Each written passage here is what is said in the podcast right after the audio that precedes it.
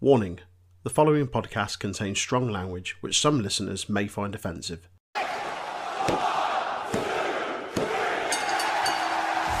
The Untitled Wrestling Podcast is on all the usual social media outlets. Do your bit to support us on Facebook and YouTube at Untitled Wrestling Podcast, Twitter, Twitch, and Discord at Untitled Rest Pod. Give us a like, share, subscribe, and join our flourishing community of not just wrestling fans, but gamers, podcasters, musicians, and more. Hello, everybody. Welcome to another episode of the Untitled Wrestling Podcast AEW Week in Review. It's Saturday. You know what that means. It's me, your boy, Big Tasty. I'm joined as always by my podcast partner. He is beautiful on the inside, he is innocent personified. It's Aaron Statman Sutcliffe. How's it going, mate? Why you got to say those lyrics to me? I thought you might have forgotten, mate. Just I thought, you know, just keep it in your head. They're embroidered in my head. Would you say you Um, have uh, carved out your heart made of stone? if you didn't know, I done a three-hour stream last night. It's on our Twitch of literally Judas in the background, over and over and over again. I hope it was. I hope it was really loud, like in your ears. Oh, oh, I, I had to turn it up to hear it. I mean, And what I really want to know here is, what have you become? I betrayed this podcast. It's fine. well, that's enough of that for now. Um, could have been worse. It could have been like the the guitar, the horrible guitar version of Judas from uh, All Out. Or the MJF and Jericho mashup. Just which, which, to be fair, Mikey Rukus has said that's never coming back. It's dead. It's gone. It's they've literally fired it into the sun. Thank fuck for that. Oh, not because it was bad, just because it was a, apparently it was a nightmare to license. yeah, is fair. So, so yeah, that's that's never coming back. That, don't worry, that can't hurt you anymore. Yes. uh, someone who definitely can hurt you and will repeatedly forever is apparently Malachi Black. Or, or uh, well, before you get into the match, quick, quick thing that uh, Excalibur's not here this week Yeah. because he's getting married. JR Um, seems like personally slighted by this. Yeah, like how dare you put your wedding over at AEW with me? Uh, but the very first sign of the night, uh, Nyla farted. That's it.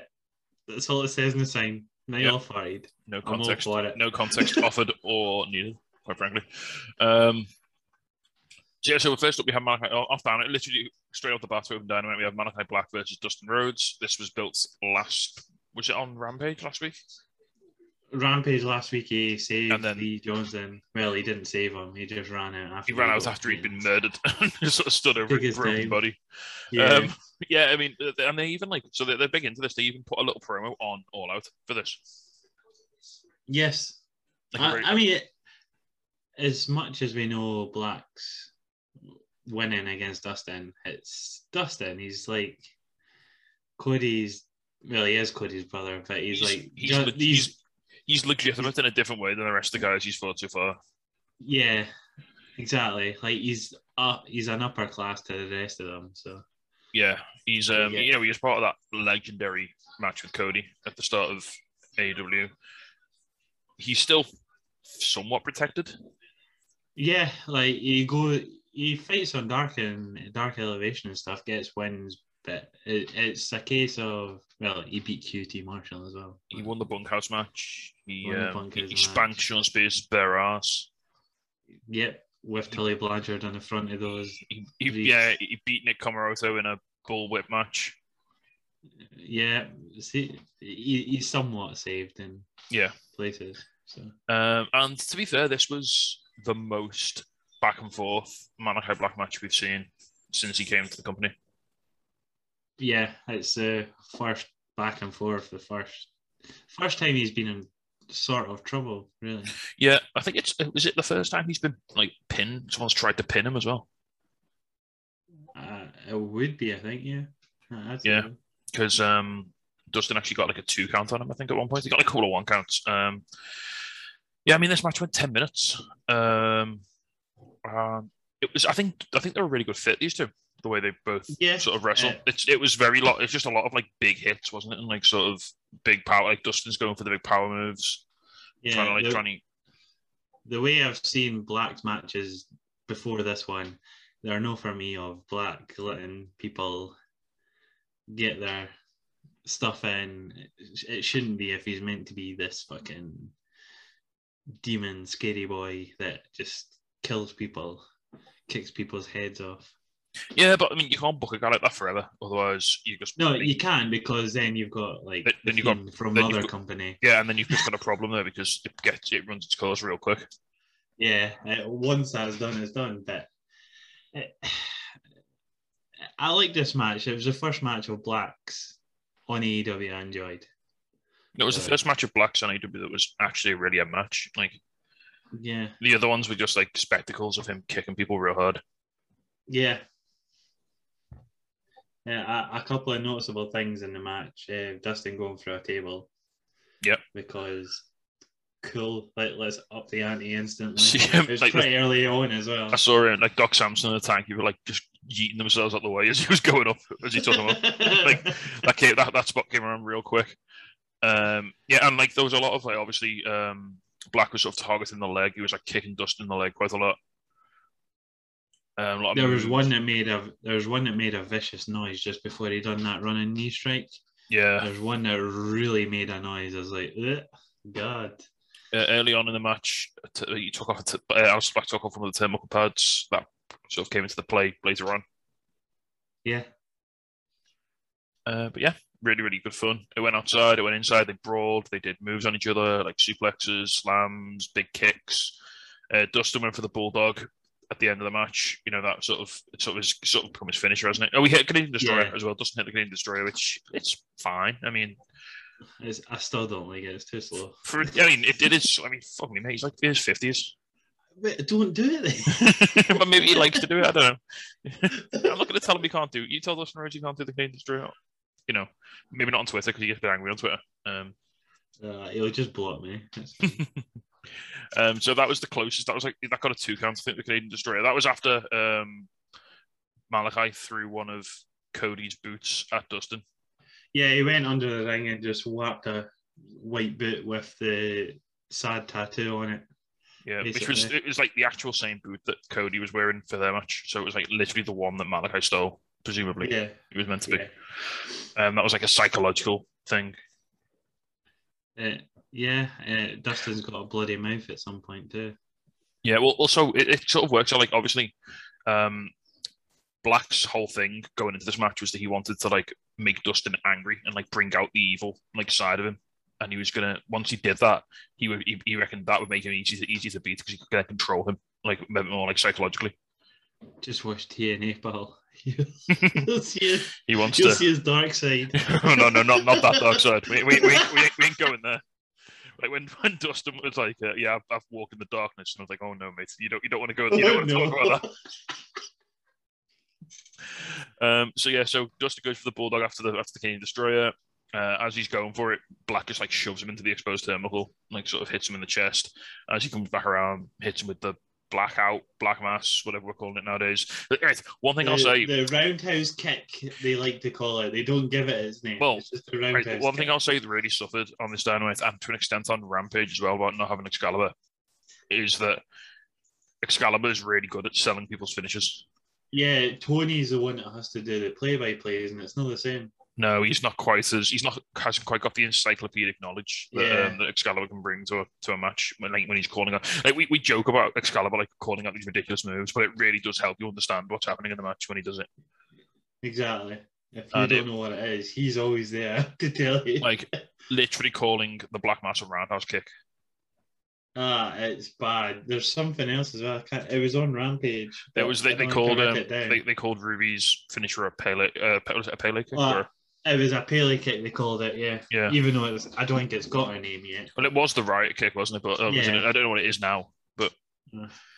yeah, so you know, Excalibur, I'm really glad. You know, I hope you had a lovely wedding, but fucking I might come back soon.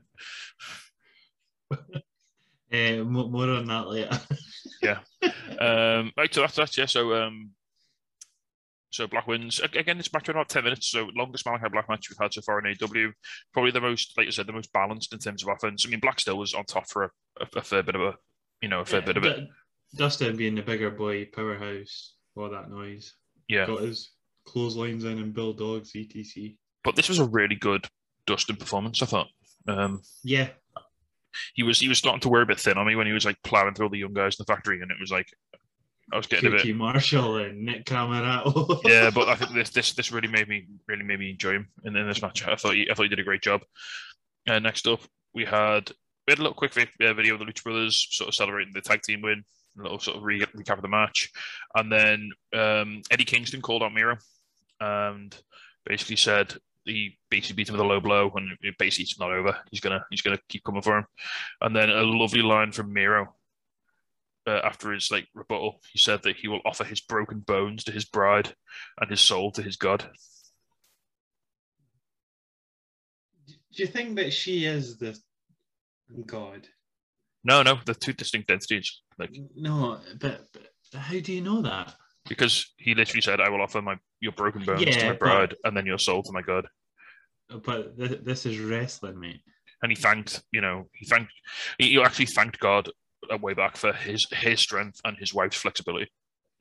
Oh, well, uh, I mean, she does do gymnastics, so could still be thanking her technically. Yeah, so it looks like we're going to get redeem these nuts too. Redeem these nuts. Let's Um, go. Yeah, the, the, the second redeeming um, at some point. I mean, the, the logical place to do this would be in New York, wouldn't it? Because Eddie's a New York guy. You'll be super over. a street fight. Give us. It's gonna have. It's gotta have. It's gonna be like a an I quit match or a last man standing match. They've got to have a step for the for the rematch. Yeah, that's what I want. I wanted it the first time. Give me it this time, please. I think it's definitely going to happen. Um, obviously, the rematch is absolutely happening. Um, yeah, I think I think it would be it, they would be remiss not to like they have to up the ante a bit, don't they? Yeah, just a little bit. It doesn't have to be like massive. Just No, just has to be like just has to be like a ladder match or stuff like that. Just Yeah. you know, just like you say, no just like DQ. either like Mm. either an ODQ or like a New York Street fight or uh, even like like I said, even like a last man standing match or an, an I quit match would be, would be Yeah. fine. I think it's something a bit different. Uh, the next up we had CM Punk out. Yeah. Now, this this was Someone in the crowd before you go into CM Punk had a Daphne thing. yeah, that was nice. RIP. RIP. Yeah, that was pretty. That was pretty cool. Um, so he cut this CM Punk, his happy CM Punk promo, basically, um, saying how good the pay per view was, hyping all like the new debuts and stuff. Now, this is something that when when Punk like started cutting his like I can't remember if it was in the ring or on Rampage when he first came in, or whether it was like his, one of his press things. And when he was listing off all the talent that he wanted to work with, he listed specifically Hobbs and Starks, and it got me thinking like, oh, I wonder if they're going to put Punk in with Team Taz. Like in a, with Team well, no, because like in a program, you know, Right. they're Aye, gonna, okay. they're gonna make them make them work, and apparently we are because um, because even though even though in this instance Punk, uh, Taz doesn't Team Punk doesn't call out any members of Team Taz, Taz gets on the mic and calls out Punk for repeatedly mentioning Team Taz. Apparently, Yeah. Lovely. yeah. I mean, I, I, I like I sort of like Taz in this in this role. He was like angry, sort of manager dude. He like he had a, he basically was saying like, "Yo, you keep Team Taz's name out of your mouth. Um, don't talk about them." Yeah, it was all right. It's just typical CM Punk promo these days. But then, but I, I liked how they took it. So like, um, Hook was there, stupid sexy Hook, and um, and Hobbs was there with like with Taz, like because Taz was on commentary, and then they sort of just came out and like stood next to the commentary desk, Yeah. and um, Punk was like, "Well, if you if you're serious, bring bring me Ricky Starks." Yeah. like that's like it puts a little bit of rub on Starks, which is which is pretty cool. Like Punk's like, "Come on, he's the main man. I want him." Fuck the other two. Give me the one that holds your prestigious belt. Yeah, you don't hold your unrecognized title. Uh, Uh, yeah, and then I- just I'm not since that match at All Out. CM Punk sort of let me down a bit. I, I it, it was it was perfectly fine. It Compared was to the rest of the show, it wasn't. It? But it's just it's it's a different style, isn't it? It's like it's more of that sort of old because they they literally modeled it on like a Bret Hart match from like the nineties. It was Bret Hart and One Two Three Kid 1994. Yeah. So you know it's always going to be it's always going to have that sort of old school throwback sort of feel to it. Just has to be a Bret Hart fan, doesn't he? Just has to be dull and boring. Um, so yeah, so uh, Punk ends the promo, um, basically calling out all of Team Taz. He said, um, "He said, beat me if you can, survive if I let you, which is a nice little um nice little reference to Taz back in the day. Yeah, the the missus looked at me funny, like, what? Is It's it's, a- it's, it's a- it's, a, it's a Taz thing. It's a Taz thing. Don't, don't worry about it. It's fine. Don't worry, don't worry. I know he's just debuted on our retro watch along, darling. He, he doesn't say it. It's fine. It's an easy. this is, it is an easy dub Taz thing. This. you, you, you won't see this when he's like taking the Kurt Angle apart in, at the Royal Rumble. Um, so yeah, um, I- I'm I'm excited for for Punk to sort of chew through Team Taz for a bit. He can have some nice matches there. I don't know if he's going to have help. If there's going to be some sort of tag. I it's going to be a case of it's going to fill the void for the month or two again because there's three. Well, Hook is debatable, but you never know. Oh, imagine if Hook's first match is against CM Punk. I know that's what I'm saying. Taz might somehow pull some strings and just go, Politic into getting on, Hook's Punk. debut against Punk at Arthur Ashe. Let's go. Hulk, Hulk just comes out and he's like fucking Kenta. yeah. Let's go. I'm all for it. Him, Oh, and, him and Punk do seven stars. that would be some resume. Just a debut match versus CM Punk. Turns out, turns out he's been like training under Ricardo or something. Oh, just one rainmaker. That's all it takes. That'd Just be amazing. one. I'd love that. So yes, I'm, I'm pretty hyped up. I mean, I just I don't really care what Punk does. I just I just like I just like the fact that he's around. It's just nice, isn't it? It's just nice to see him. It's just the same week in, week out. Happy go lucky. Ah, no, this was this was like a definite tonal shift here towards it, like it was definitely he's getting an actual program now. Yeah. he's getting a bit he's getting a bit it. angry now. He's getting a bit pissed off. Obviously, you can't just go right. Punk's the biggest name. Give him a world title shot. That's No. not how AEW works. So give him something else. He's got to, he's got to start racking wins. He's, he's got to start going to the program, rack- racking up these wins. Uh, he's getting Yeah. he's getting a little pissed off. He didn't have a lot of time for Taz here. Um, I mean, neither would I. if Taz interrupted you when you were when you were addressing your beloved crowd. Uh, yeah, so you know we'll, we'll, see, we'll see where this goes. I'm, I'm- excited. Um, next up, Santana and Ortiz cut a little promo, real nice promo. Um, basically said that they're done with FTR, they're past them, and now they've got their eyes on the tag team titles. And oh my god, are we going to get Proud and Powerful versus the Midge Brothers again? Uh, In two weeks' time, maybe. Possibly. Oh, at Arthur Ashe. Oh, I, I, it could happen, you know. Are we going to get that? Because that would absolutely. I mean, they they went to war in Impact, and it was amazing. Yeah, the concrete jungle thing. Yeah, that sounds right. Is that right? No, it wasn't that wasn't that LAX? Yeah, but is these? Oh, maybe the two OGs versus. That was that was OG's yeah. LAX wasn't it, with all the mad steps. They, they just had like really good matches. Um, I think they had a Full Metal Mayhem, which bros. I mean, yeah, that that, that rings a bell. Yeah, I think it was a Full Metal Mayhem. You're thinking of the the concrete jungle and the exposed wooden boards matches that um, Homicide and others Yeah. had with Santana Ortiz that were they were absolutely amazing. To be fair, when Eddie Kingston was there just as a manager, just being evil, Yeah. Uh, which was great. Um, so speaking of Team Taz, oh well, before that, sorry, well, well, I'm skipping past. Uh, we had a, a nice little backstage segment with Ruby Soho. Uh, Ruby Soho, she cuts a perfectly good promo. Yeah, she's she's fine. Uh, Britt Baker comes in and says that basically, um, while you know Britt Baker's been like you know defining the AW Women's division, she's been in catering for four years, so maybe she should like run Yeah. off back to catering.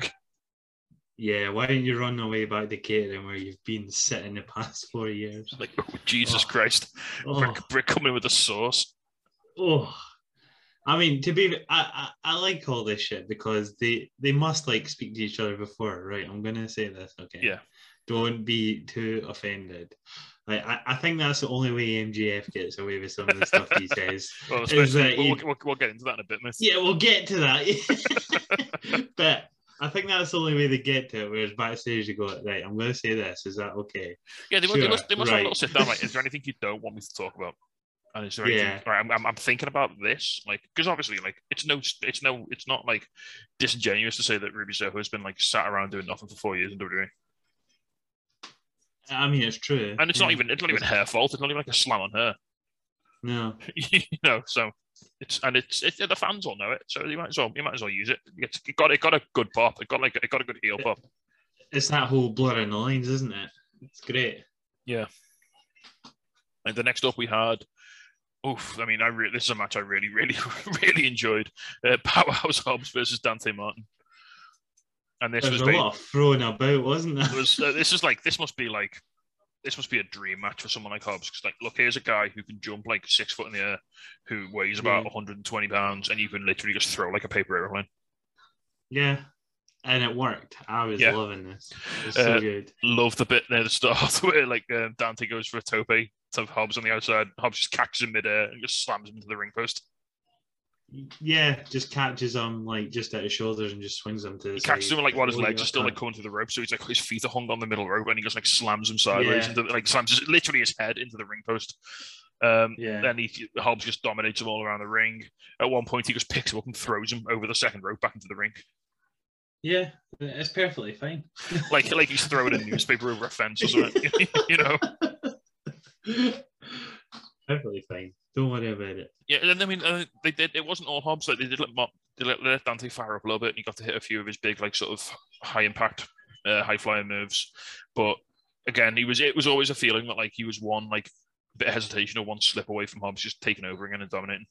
He had Hook out on the outside as well. Oh yeah, and then Hook. it Hook didn't ju- really. yeah. Although there was that cool bit where were, um, where Hook was on the apron and Dante just jumped right over him. Up to the Yeah. outside. Oh, what's that? You're standing on the apron? Fuck you, mate. Know, I could I could jump six feet in the air vertically, so fuck you. this, this ain't no thing. I can jump six foot and you're only five foot five, the same as your dad. Yeah, so Dante went for that like sort of was that the springboard moonsault he hits, yeah. And then Hobbs just picked him up. Right, so this and again we're talking about the the, the commentary team being a bit befuddled here. Um, yeah, I've Hobbs- got this written down as Hobbs clearly hits a spine buster. Yeah, Yeah. Jr. and Tony literally jump all over themselves to say it was a power bomb. Numerous times they shout power bomb. Yeah, and the thing is, every week he hits a spine buster, and it's a really good looking spine and then and Jr. screams um, "spine on the pine" because he loves it. spine on the pine. Yeah, and this is the one time he doesn't. I, I don't understand what was good. The commentary was just a bit befuddled for this episode of. I mean, it wasn't. It wasn't off-putting. It wasn't like bad. It was just. It just made you think, well, that's a bit weird. Yeah, it was like, come on, you're meant to get it right. Come on. But the match was really fun. Um, obviously, it made Hobbs look like a monster. It made Dante look really good as well. I mean, he, he I know he lost, but he, he put in a really good showing. It was one of those matches where like nobody comes out of it looking bad. Yeah, like Da- Dante, everyone knows he's that young. He always puts on a good show. Like And he's it doesn't pretty. matter He's, if he's, he loses. He's he's pretty well protected as well. Like he picks up loads of wins on Dark and Elevation. You know, he had that he had that big showing against the Elite the other week where he sort of held his own against all of them for like five minutes. yeah on his own. Yeah, just on a hot tag. It's great. Yeah, good stuff. Um, speaking of um, good stuff, we're back with Dan Lambert. Is it good though? Um, I was that was sarcasm, mate. Right, fine. Fuck me.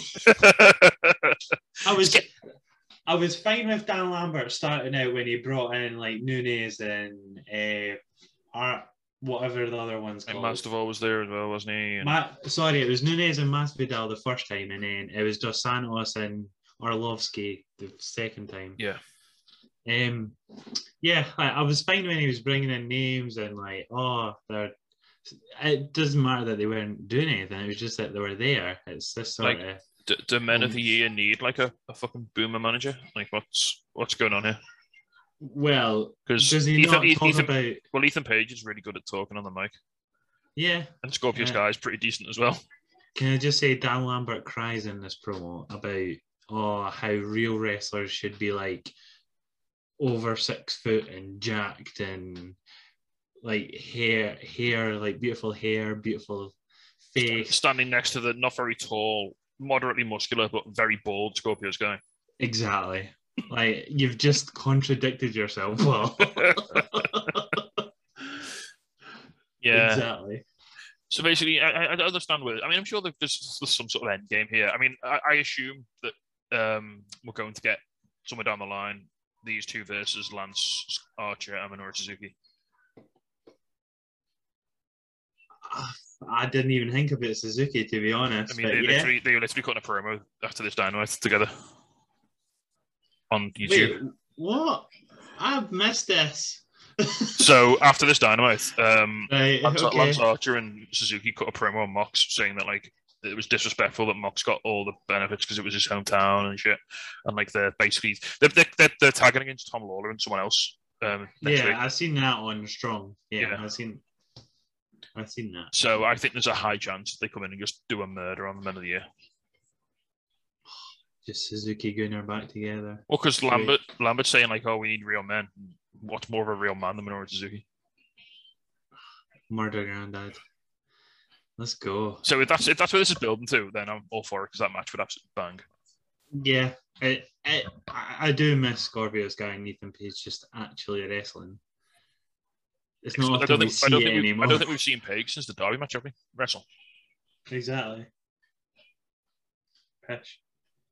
So yeah, we'll, we'll get to it. And if, if that's what we're getting, then I, I, I can wait. I, I- if that's what it's building to, I can I can take this on the chin. It's only thirty seconds a week. It's fine. Yeah. Not, not, not spoiling my enjoyment of the show. Um, next up, Matt Hardy challenges Orange, Cass- Orange Cassidy to a hair versus hair match.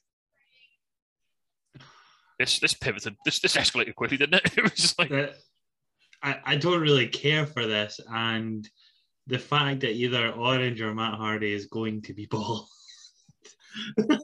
ball, baldy Please not Hardy. Orange. Please not Orange. Don't What put Matt Hardy no. over. Well, put, put it this way: only one of them sells a T-shirt with their own face on it, and it ain't Matt Hardy.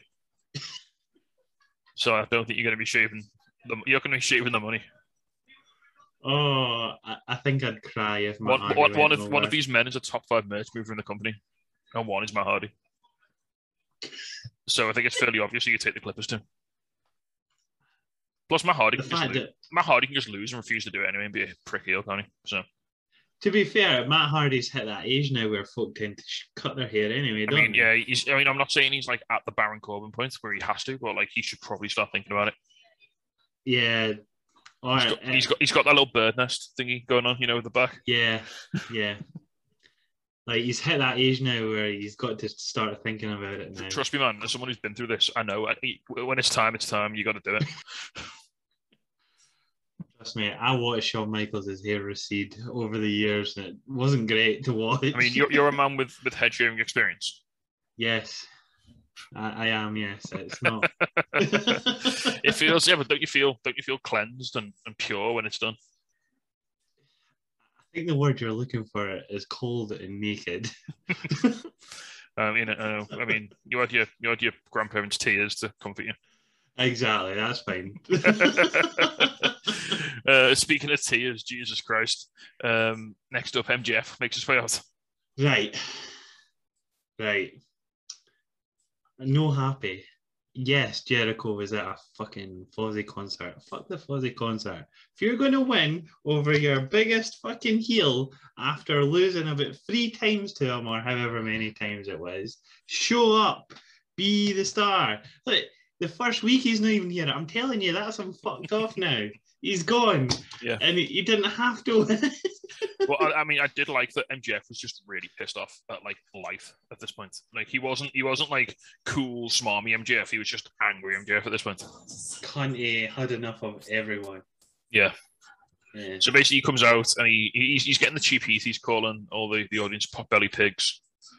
Yeah, shit Cincinnati. Eh? Yeah. Yeah. He, he dumps he dumps on Skyline chili, which is a big thing in Cincy. What chili? Skyline, specifically Skyline, it's a brand of chili that they sell in Cincinnati, which is apparently like God's balls. I don't know. Everyone, everyone fucking loves it. The Doug's tits. Yeah. Okay. It's like it's like the thing. Um, and he basically he basically cut this basic promo saying that you know Jericho lost, the bell was rang, his arm was raised. Um, and- and, right, so I don't. I'm I'm, I'm an old man, Aaron. Right. He, come he on says he says that everything about Cincinnati is mid. Is mid. M I D It's mid. average. Yeah, Is so it's just is- average. Yeah, but I mean, is that, is that like some, is that some alternate like Zoomer meaning that I don't know? It's just something the kids say to each other on Fortnite. Are you, are, you- are, are, are you like- mid? If, are you mid if you're bad at Fortnite, or if you haven't got like the best skins? Like what? What, what is this? Yeah, it just means you're not good at it. You're Is, just it- is it like ba- is, vanilla, is white it like average. is it like basic? Uh, yeah, ba- yeah, that's genuinely it. Basic, like he's calling what Cincinnati mid. Because yeah, because Cincinnati's in the Midwest. And Yeah. like, well, that's fine So- because everything about it is mid. Like it's middle of the So road. ba- it's like bang average. It's It's bang average. There's nothing there. It's dull. It's plain. It's rubbish. Well, Yeah. not rubbish. It's just there's nothing to do there. Cool. So if I said to you, "Oh, Aaron, you haven't even got any like epic Fortnite skins. Your character's so mid," would that be like sort of a valid? Yeah, it's term. plain, it's plain and dull. Cool. And then you like steal your parents' credit card and buy something, Yeah. yeah. Yeah. Fi- fine, I'll put V Bucks into my account. Fuck you. Right, good, good to know. We, we got we got that squared away. um, and then like the ultimate, he he basically then says, and again, it's a nice little throwback. He basically says, to, he says, well, if you disagree, why, why don't you hop the barrier and fight me? Yeah, yeah. Little I was callback. waiting for someone to jump. I was waiting on it. Little callback to uh, a couple of weeks ago when that actually happened. Um, Yeah, the, the most hated guy on the roster, the biggest heel, shouted someone to jump the barricade. Now, see when you watched it and you looked behind MJF and stuff, there was a guy ready to go in a red jumper. He was almost over. he ran across and security stopped him. And then the, the ultimate heel move. He um, he went after Linda Pillman. oh, what a bastard. Now, if you've not, if you're not, if, if, you're not aware of, of the sort of the, the, the big the big picture here, so uh, there was an episode earlier this year, Dark Side of the Ring, which focused on Flying Brian Pillman, and um, a lot of it was focused on like his sort of turbulent relationships and like the impact of his family after his death. And his, his mum had some issues, which we'll get into in a second. But it basically turned out that his mum's sister, his, auntie Linda, basically raised him from raised Brian Yeah. Jr. And she was like the most caring, like loving. She was like the only person in this documentary who came across as like a genuinely, thoroughly beautiful person. like she she was that Kate like she seemed that caring and stuff on the episode that she got her own she got two of her own t-shirts and on that week I think there were like some of the best selling t-shirts that there was Yeah. Uh, on, so- pro- on pro wrestling tees so, so she, he threatened Linda Pillman and the her family, and then next to her was um, Brian Pillman Senior's daughter, so Pillman Junior's sort of sis, half sister. yeah Um, he called her sixteen and pregnant. She even was though she definitely didn't look 16 no, but she was she was heavily pregnant. Fun fact: she she was went, she went into labour straight after the show apparently, and had the baby like a couple of hours later. oh so MJF literally put her into labor Yeah. uh, but Brian Brian Jr. tweeted about it. Um, said that literally as soon as she left the show, she had to go straight almost straight to the hospital. wow Yeah, Oh. so MJF top top top child deliverer. um, so like uh, you can add that to the list of like you know you know like someone's like if you're trying to induce labor like curry, sex, MJF promos. MJF promo Um, so obviously, so he's running down. He's running down. Um, since he's running down Pillman's family, Brian Pillman's Jr. music hits. He comes out in a Bengals jersey, which I think is that was that his dad's number fifty-seven. I think so because they mentioned it on Rampage and stuff too. Other people in the crowd had them on. Yeah, They had Pillman I- I- I fifty-seven think it was. Bengals jerseys on. So right. I'll. I'm sure it is. I should I should know this because I think we put it on the front of our Brian Pillman beer artwork, um, and I was totally forgotten because I'm a terrible person. Eh, 97. Ninety-seven, that was it. Yeah.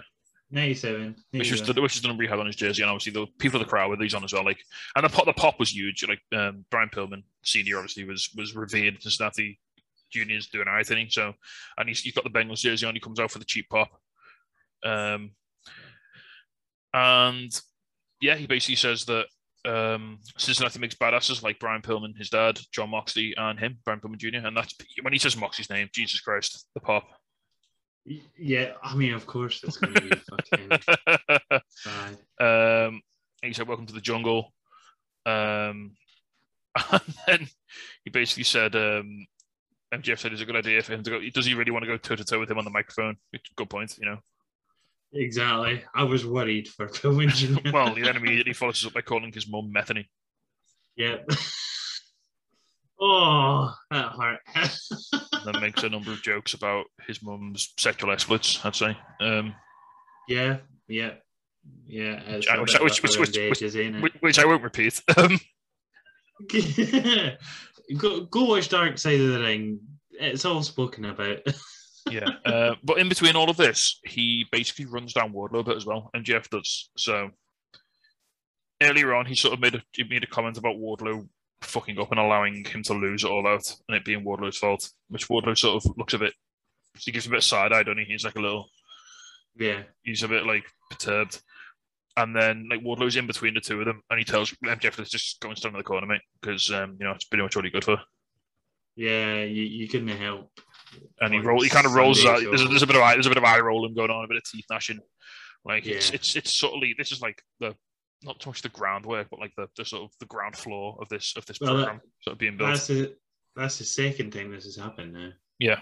as MJF has like said a really shitty thing to watch. Well, it was the one like the other week when I was talking about the cage match with Cody, wasn't he? And he, like Wardo couldn't get the job done and, and stuff like that. Yeah.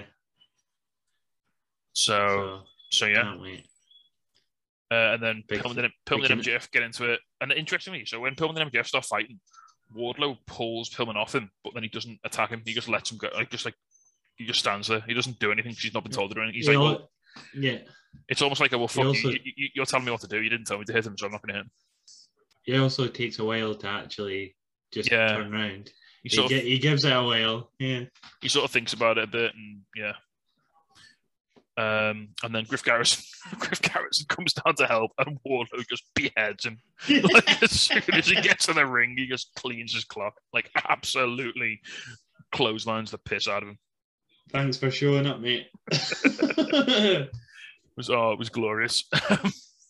And then MJF hits um, Brian Pillman with the dynamite ring, and he goes to hit Garrison, but Pillman sort of like gets him over him and like protects him. And Yeah. that's it. MJF and Wardlow peace out.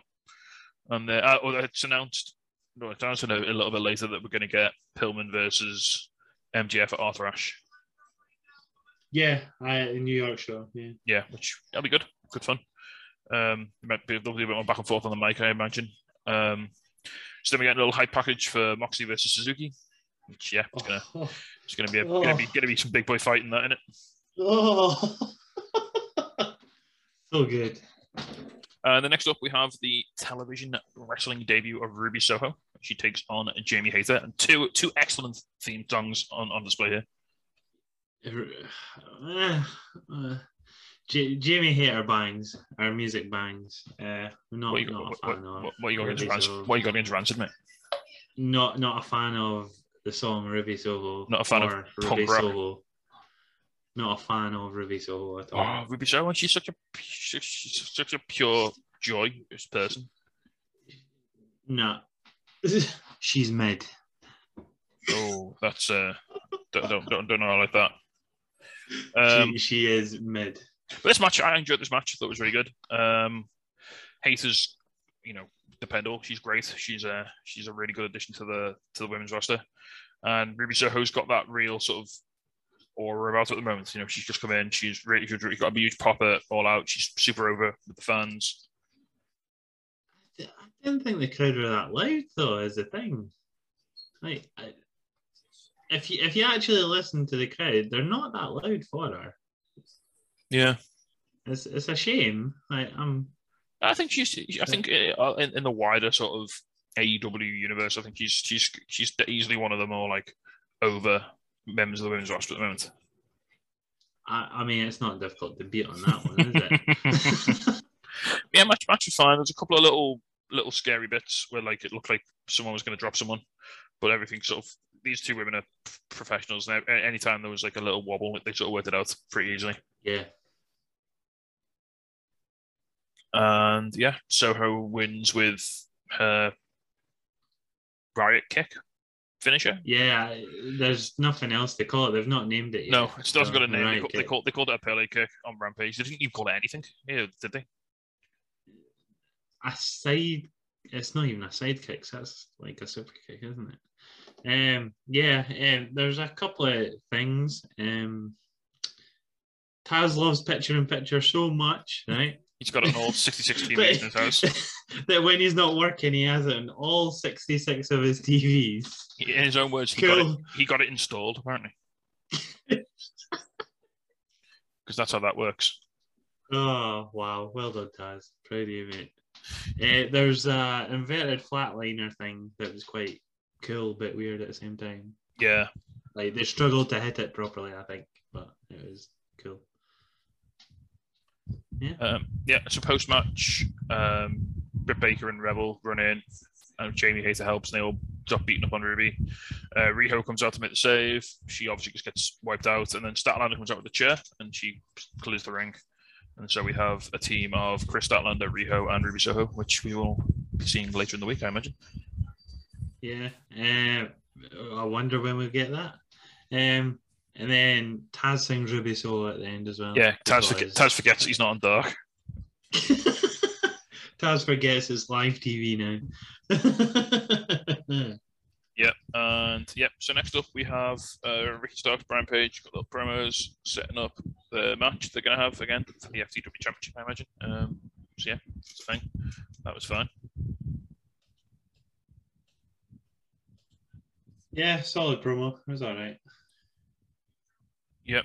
Um, so next up we have FTR and Shawn Spears, aka the Pinnacle. Remember them? They're still a thing. They they are still a thing apparently. Yeah. But so's Inner Circle apparently. So Uh, so we have FTR and Shawn Spears as the Pinnacle coming out to their Pinnacle entrance music, which is always fun. yeah, yeah. Tony says everything Tully touches turns to gold. Uh, you tell that to his daughter. Hopefully you've all seen. No, no, you don't want to say. Hopefully, hopefully he doesn't touch his daughter all that much. We don't want to. We don't. We don't. We don't. We don't, we don't want a Hulk Hogan situation here.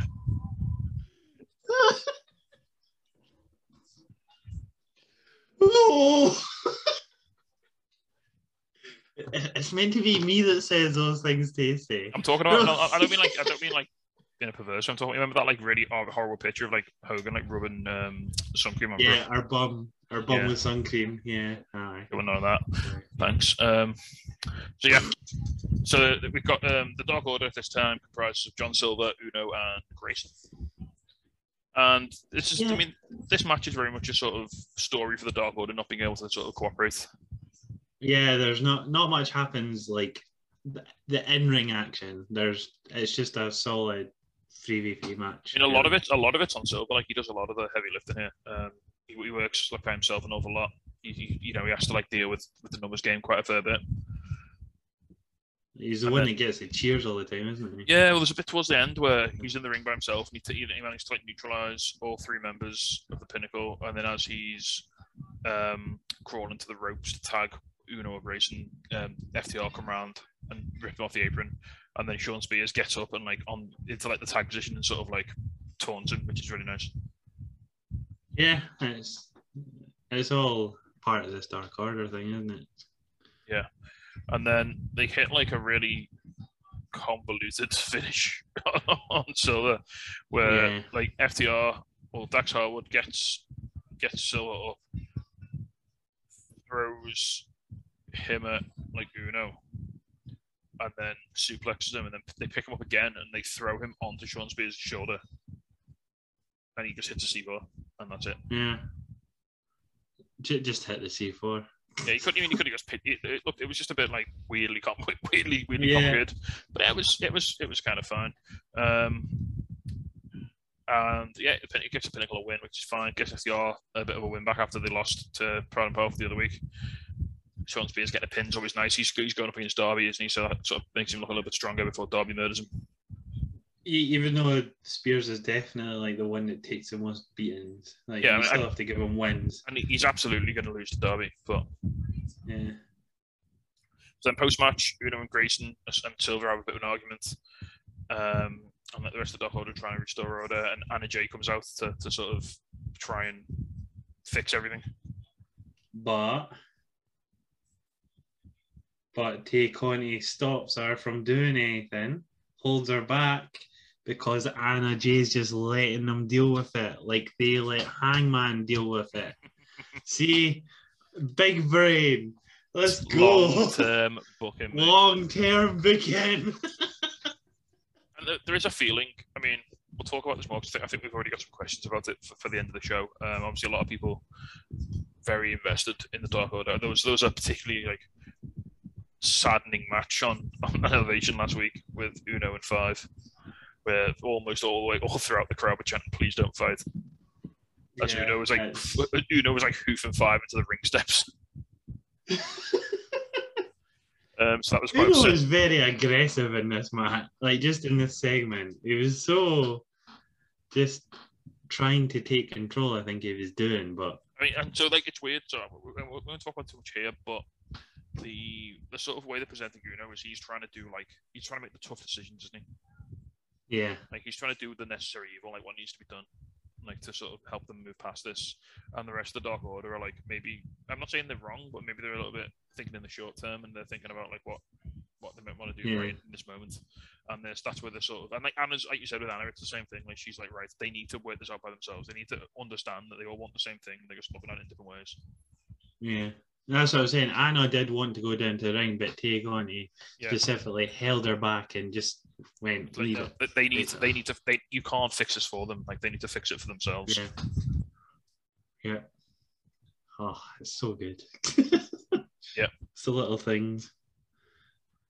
Um, so yeah, next up we've got Tully Blanchard backstage. She basically said that everyone just saw the value of leadership, presumably in the in the because obviously again they, were- they were presenting during the tag match that obviously the Dark Order had this sort of like lack of focus, whereas the Pinnacle were all on the same page, and that's what made it easy for them to get the win. So Tully Blanchard was like, Yeah. "Oh yeah, you saw the you saw what happens when you know you've got someone pulling the strings when, when someone knows what they're doing." And then just randomly just calls out Sting. Um, basically said he's been making a living off of us, and called out uh, and called for um, Shawn Spears to fight Darby Allin. Don't don't do other company things and What, Tully v Have- Sting. marquee old men matches. Don't do it. We don't. Tully and Tully in that six man tag like six months ago was all he needed. Yeah. We don't want a one on one. Please. I mean, you think if the way to do it, if you did do it, would be to do um, a tag match. Yeah, like keep them both. Let That's Darby, how and he was Spears, protected last time. It worked. let Darby and Spears do all the heavy lifting. Yeah, it worked last Yeah. time with Tully. So Um, so yeah, next up we get a little a little update with Pillman and Griff Garrison. They're in the trainer's room. Griff's getting like seen to because Wardlow like knocked him the fuck out. yeah, and um, he basically says that he went to Tony and got himself a match with MJF at Arthur Ashe. And then as they're doing this, the acclaim come in. Is it? I can't remember. Is, is it Caster or Bowens who just like throws a bag of ice Griff Garrison's face? Yeah. Do, you- do you know how he's got like a busted like eye and he's got an ice pack on it? Well, the other one just gets an ice pack launched at the eye. Yeah. so he's now got two fucked eyes. And one of them's got a boat, uh, like a bouquet of flowers that they give to Pillman. yeah. Oh, fuck me. So Max Caster said that he also went to Tony Khan and him and Pillman have a match this Friday on Rampage. As Yeah. they, as they leave, um, Pillman just launches the roses at the floor and they just explode. Yeah, they all just shatter. Fair. Uh, I mean, I, I like the whole giving Pillman something to do in his hometown. Uh, I think that's what we noticed a couple of weeks back. I can't remember who it was. Sammy, whoever's in the Sammy and Houston, yeah, I think whoever's in their hometown gets like a sort of storyline for the week. yeah, well, Tony, I think Tony that's the way it works. Tony Khan actually put up like a thing on Twitter this week and said like we obviously the stars won't always align the way they do, but he said it's really nice to be able to give someone a big match and a big moment in their hometown. Yeah, I, I mean it works. Yeah. But then there's also other things that don't work for me with that. But we'll speak about that later. Right, okay. Um, so next up, we've got Tony in the ring, and he brings out the elite. All the elite come out except Adam Cole, and Yeah. then so Don why Callis is grabbed, that? well because he wanted to do a big entrance by himself, it It's all about the boom. Well, first of all, Don Callis grabs the mic off Tony and says that Kenny Omega is number one in the PWI 500. Uh, said that all that was all about Kenny Omega. He's the best in the business. Uh, the books. He, he, he- weirdly, he mentions the book of the tag match and says that it was the best tag team match of all time. Uh, doesn't mention about the result. Doesn't talk about that. No, don't worry about it. Fine, don't worry about it. Um, and then Nick said they got their best friend back, and Adam Cole's music hits. It's all about the boom. He needs a right. He needs a better boom when he's on the apron, though. Is the issue? Because it doesn't quite work. Because it goes. It's all about the boom. He still smiles into the camera, and then when it does the guitar riff, he goes boom, like weirdly in the middle of it. So he could have done it then, but then he just smiles and then he does it like 10 seconds later. He, he needs an actual boom to A boom like in on the song. apron. On the apron, yeah. Yeah, well, they can work on that. Um, so Cole gets in the ring, takes the mic, said it's time for story time with Adam Cole, baby. And then I, I like this little detail. So first of all, he gets up in Tony's face, Yeah, that yeah. And he's Yeah. like, "Yeah, I know you and Britt are friends, but if you look at it the wrong way, I'll bat you." Basically, I mean, you didn't you don't think about it until it happens and then you're go like, oh yeah, they're going out, ain't they? and it was a really, it was a really clever idea as well because, like, obviously Adam Cole's really over. Everyone loves him. yeah. You want him to be a heel, so the quickest way to do that is have him go off on Tony, who everyone loves. Yeah. But then this is where the crowd are funny because every time Adam Cole says something, the crowd don't know whether to boo or cheer because he's a dick. But we But- love him. But he's Adam Cole. But he's Adam Cole. Uh, he then tells Tony to get out of his ring, um, which and then calls him a nerd several times. It's funny because you know Adam Cole's a massive nerd himself. Yeah, exactly. He's like full time Twitch streamer, Zelda fan, like big Nintendo fanboy. Nerd. calling Tony Schiavone, you know, one of the most beloved men in pro wrestling. A nerd. Um, which was, it was a really good set. I really enjoyed it. Tony really sold it. Like he was like really upset as well. yeah. He looked he looked like a kid who just like been told he wasn't getting a puppy and then got like you know a sack of coal like thrown at his face instead. Oh, poor Yeah, so-. So he cuts he cuts a little promo, um, basically saying the elite are complete. Um, Cole said he's main evented for 14 years, and AEW is the greatest company in the world. Um, the audience should be thanking the elite. And next week he's going to make his ring debut. Uh, Kenny takes over and says that you know now he's getting chance to talk because he was he all out he got interrupted. He hates interruptions. Uh, as if on cue, as soon as he says that, Flight of the Valkyries hits. Yeah. The, the I, I'm still not a fan of this remix. Oh, I It's fucking, weird. I fucking love it. It's so weird and Tra- a trap remix of Flight of the Valkyries. it doesn't it doesn't suit him though. Like he just comes out to it and Mr. Vegan Friendly doesn't do He ain't vegan no more. He, Electric. ain't vegan more. mate. ah he, He eats the elite for breakfast now. he, oh yeah I, I I like that he's here. I'm not arguing that. Just change the music, please. Uh, so, so Brian Fight comes for out. those rights. I, I quite like this. So Brian comes out and like Kenny basically says to the elite, like, oh, he, he, he offers him a bit of respect here. Like, there's, there's clearly, even though the Kenny's a shitbag heel, there's clearly like, the, then this puts Brian over used. Like Kenny's like offers him respect. He's like he parlays with him. He, he, he, he gets the elite out the ring. He says to Brian, like, in you come. It's fine. I'm not going to hit you. We'll just talk. Yeah. he offers him like he offers him that respect, that sort of one to one like meeting, which is really nice. Um, and then basically Danielson's like, "Yeah, do, do you want to see us fight?" And the crowd go nuts because obviously it's a Yes. dream, it's yes, a pro, it's a proper it's a proper dream match. Yeah. Yes, yes, yes. You know that chant that got over. Yeah. Yeah. Um, and then he basically says that Kenny's scared to take the match because you know Brian's better. He says to Kenny, "You're not on my level," which is well, we will, we want to find that out, don't we? Yeah. I, I am all for this.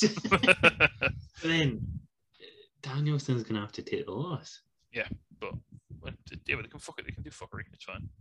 Uh, to be fair, Danielson's uh, used to losing in other companies anyway, so it's fine. Know, they'll, they'll protect it somehow. And Yeah, know, yeah, they'll they'll keep him looking strong. It's fine. um, Danielson locks in again. What commentary called an armbar. Do they? They call Yeah. it an armbar. Yeah. Fucking hell. Yeah. Oh, Someone they, they just didn't get the they didn't get the cheat sheet this week, did they? With all the moves on.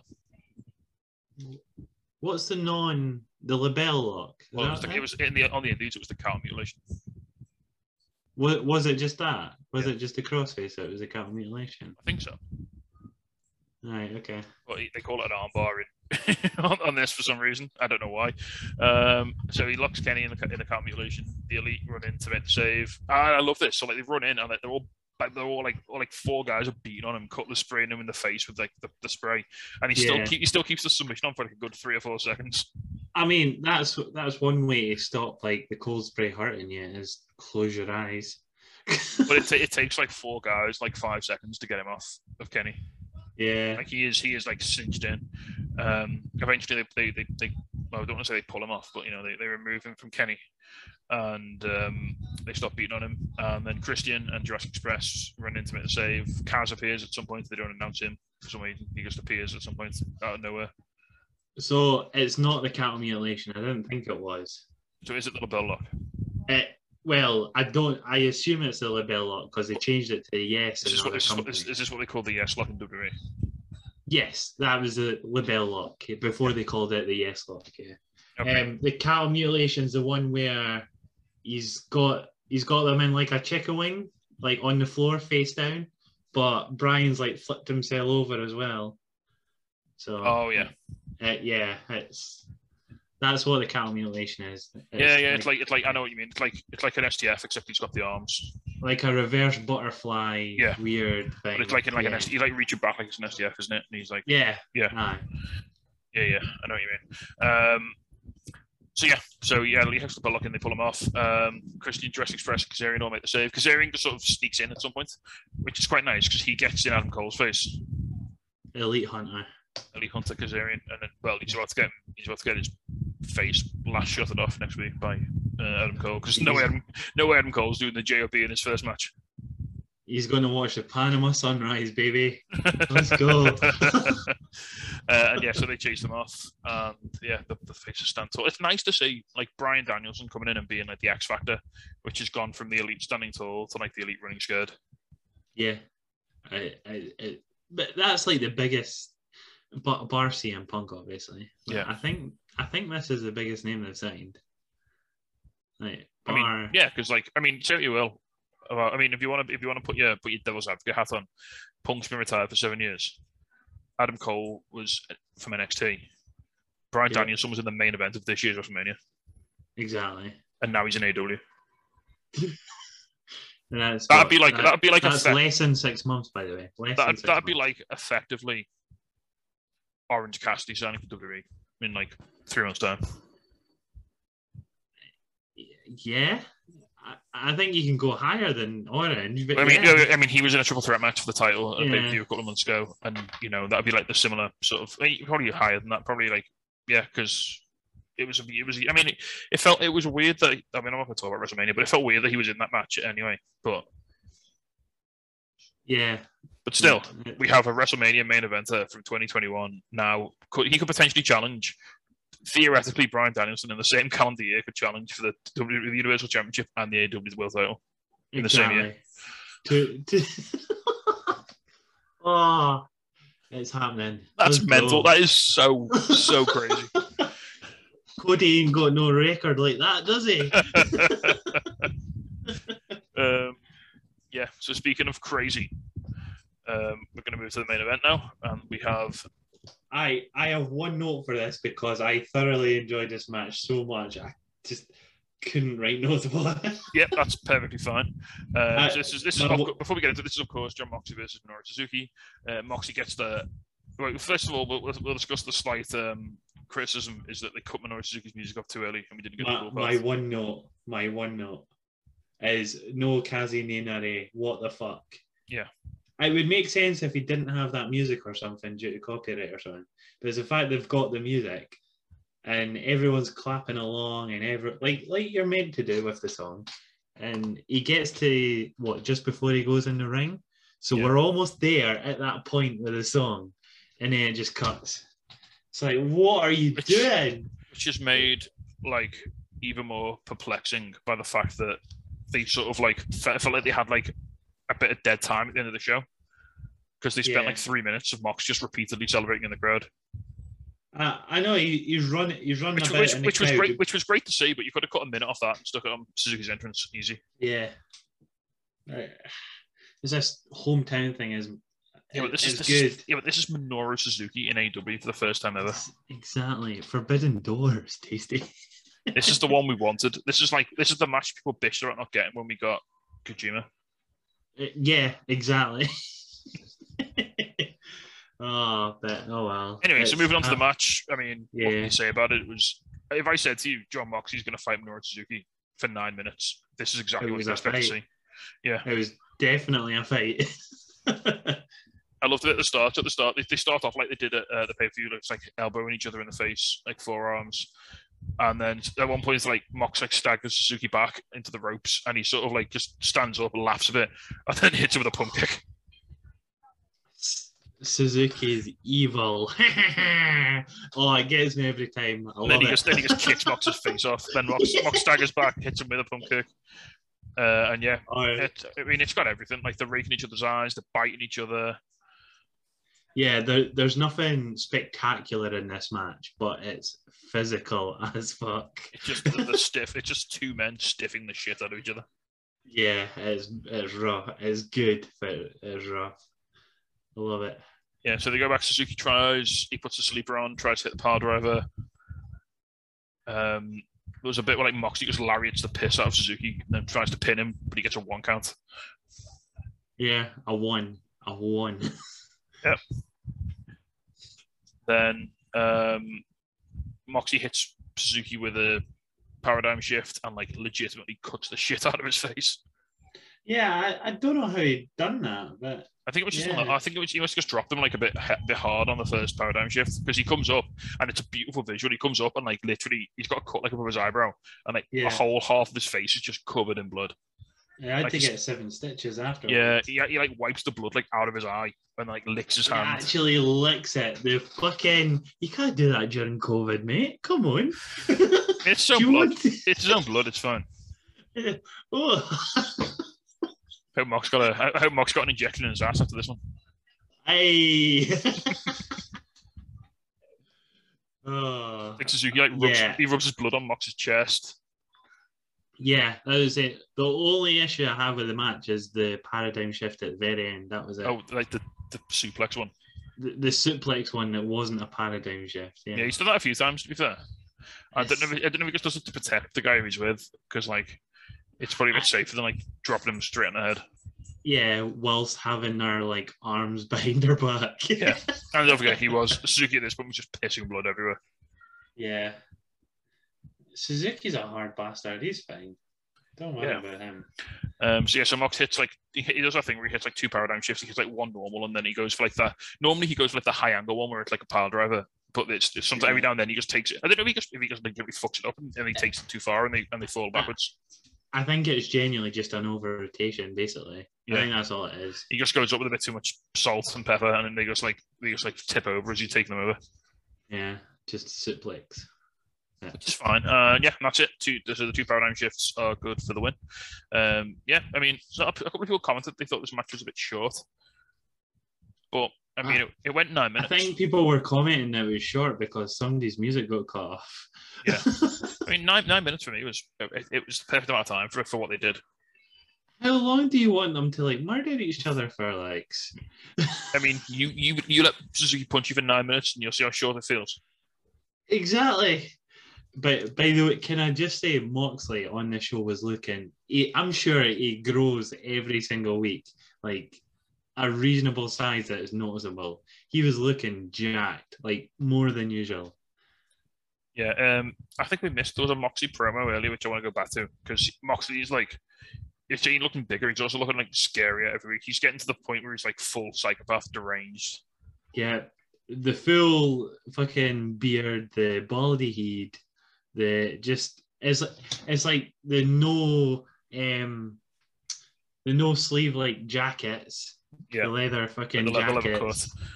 Yeah, it's So there, was, there was a bit in the promo earlier where like he's talking about Suzuki and like obviously being in Cincy, and he obviously he cribs Guns N' Roses. And he says, "Do you know where you are? You're in the jungle, baby. You're gonna die." Well, hey, forbidden doors. Eh? He's he's just slamming the doors on them. All Yeah, the it's like oh, when, when Moxie when Moxie says he's going to kill someone in the ring, I I like I really do like a little part of me just believes it. Yeah. If you're coming through that door, you're getting the door smacked off your head on the way through first. Yeah.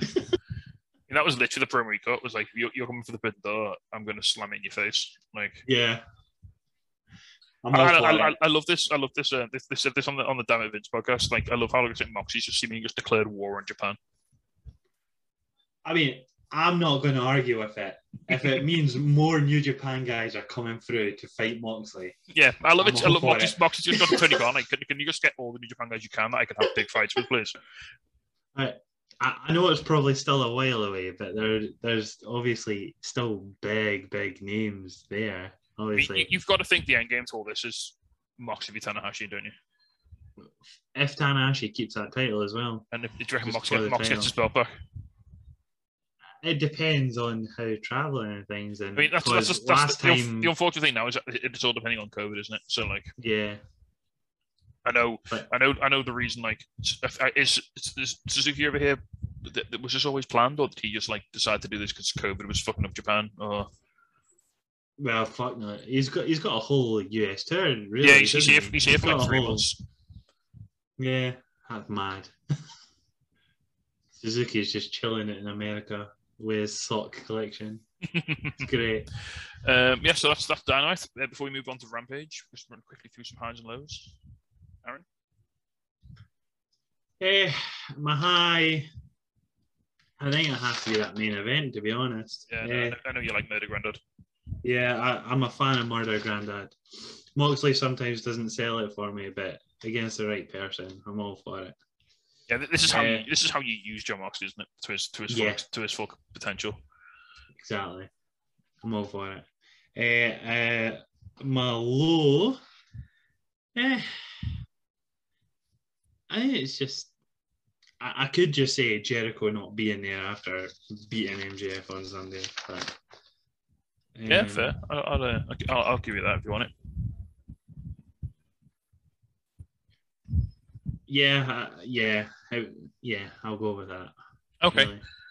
Um, for a high, I'm going to have the opener match. I think Malakai Black v Dustin Rhodes. Um, it was that. It was the old school shit that I really like. You just like two guys were just beating the piss out of each other. And Very similar to the main event, actually, except it was you know a little bit A bit more technical and faster paced. a little bit more technical. Um, but uh, there were a lot of similarities. Um, but yeah, I love I like I liked just Malakai Black beating the. It, it felt like Dustin Rhodes was like offering. A, he, he was going to like war. He felt like he was going out, when he was going out. He felt like he knew he was headed out to die. Like there was uh, something bad was about to happen, and he was just had. To, he, he was he was he just got himself in this position now, and he had to just get on with it.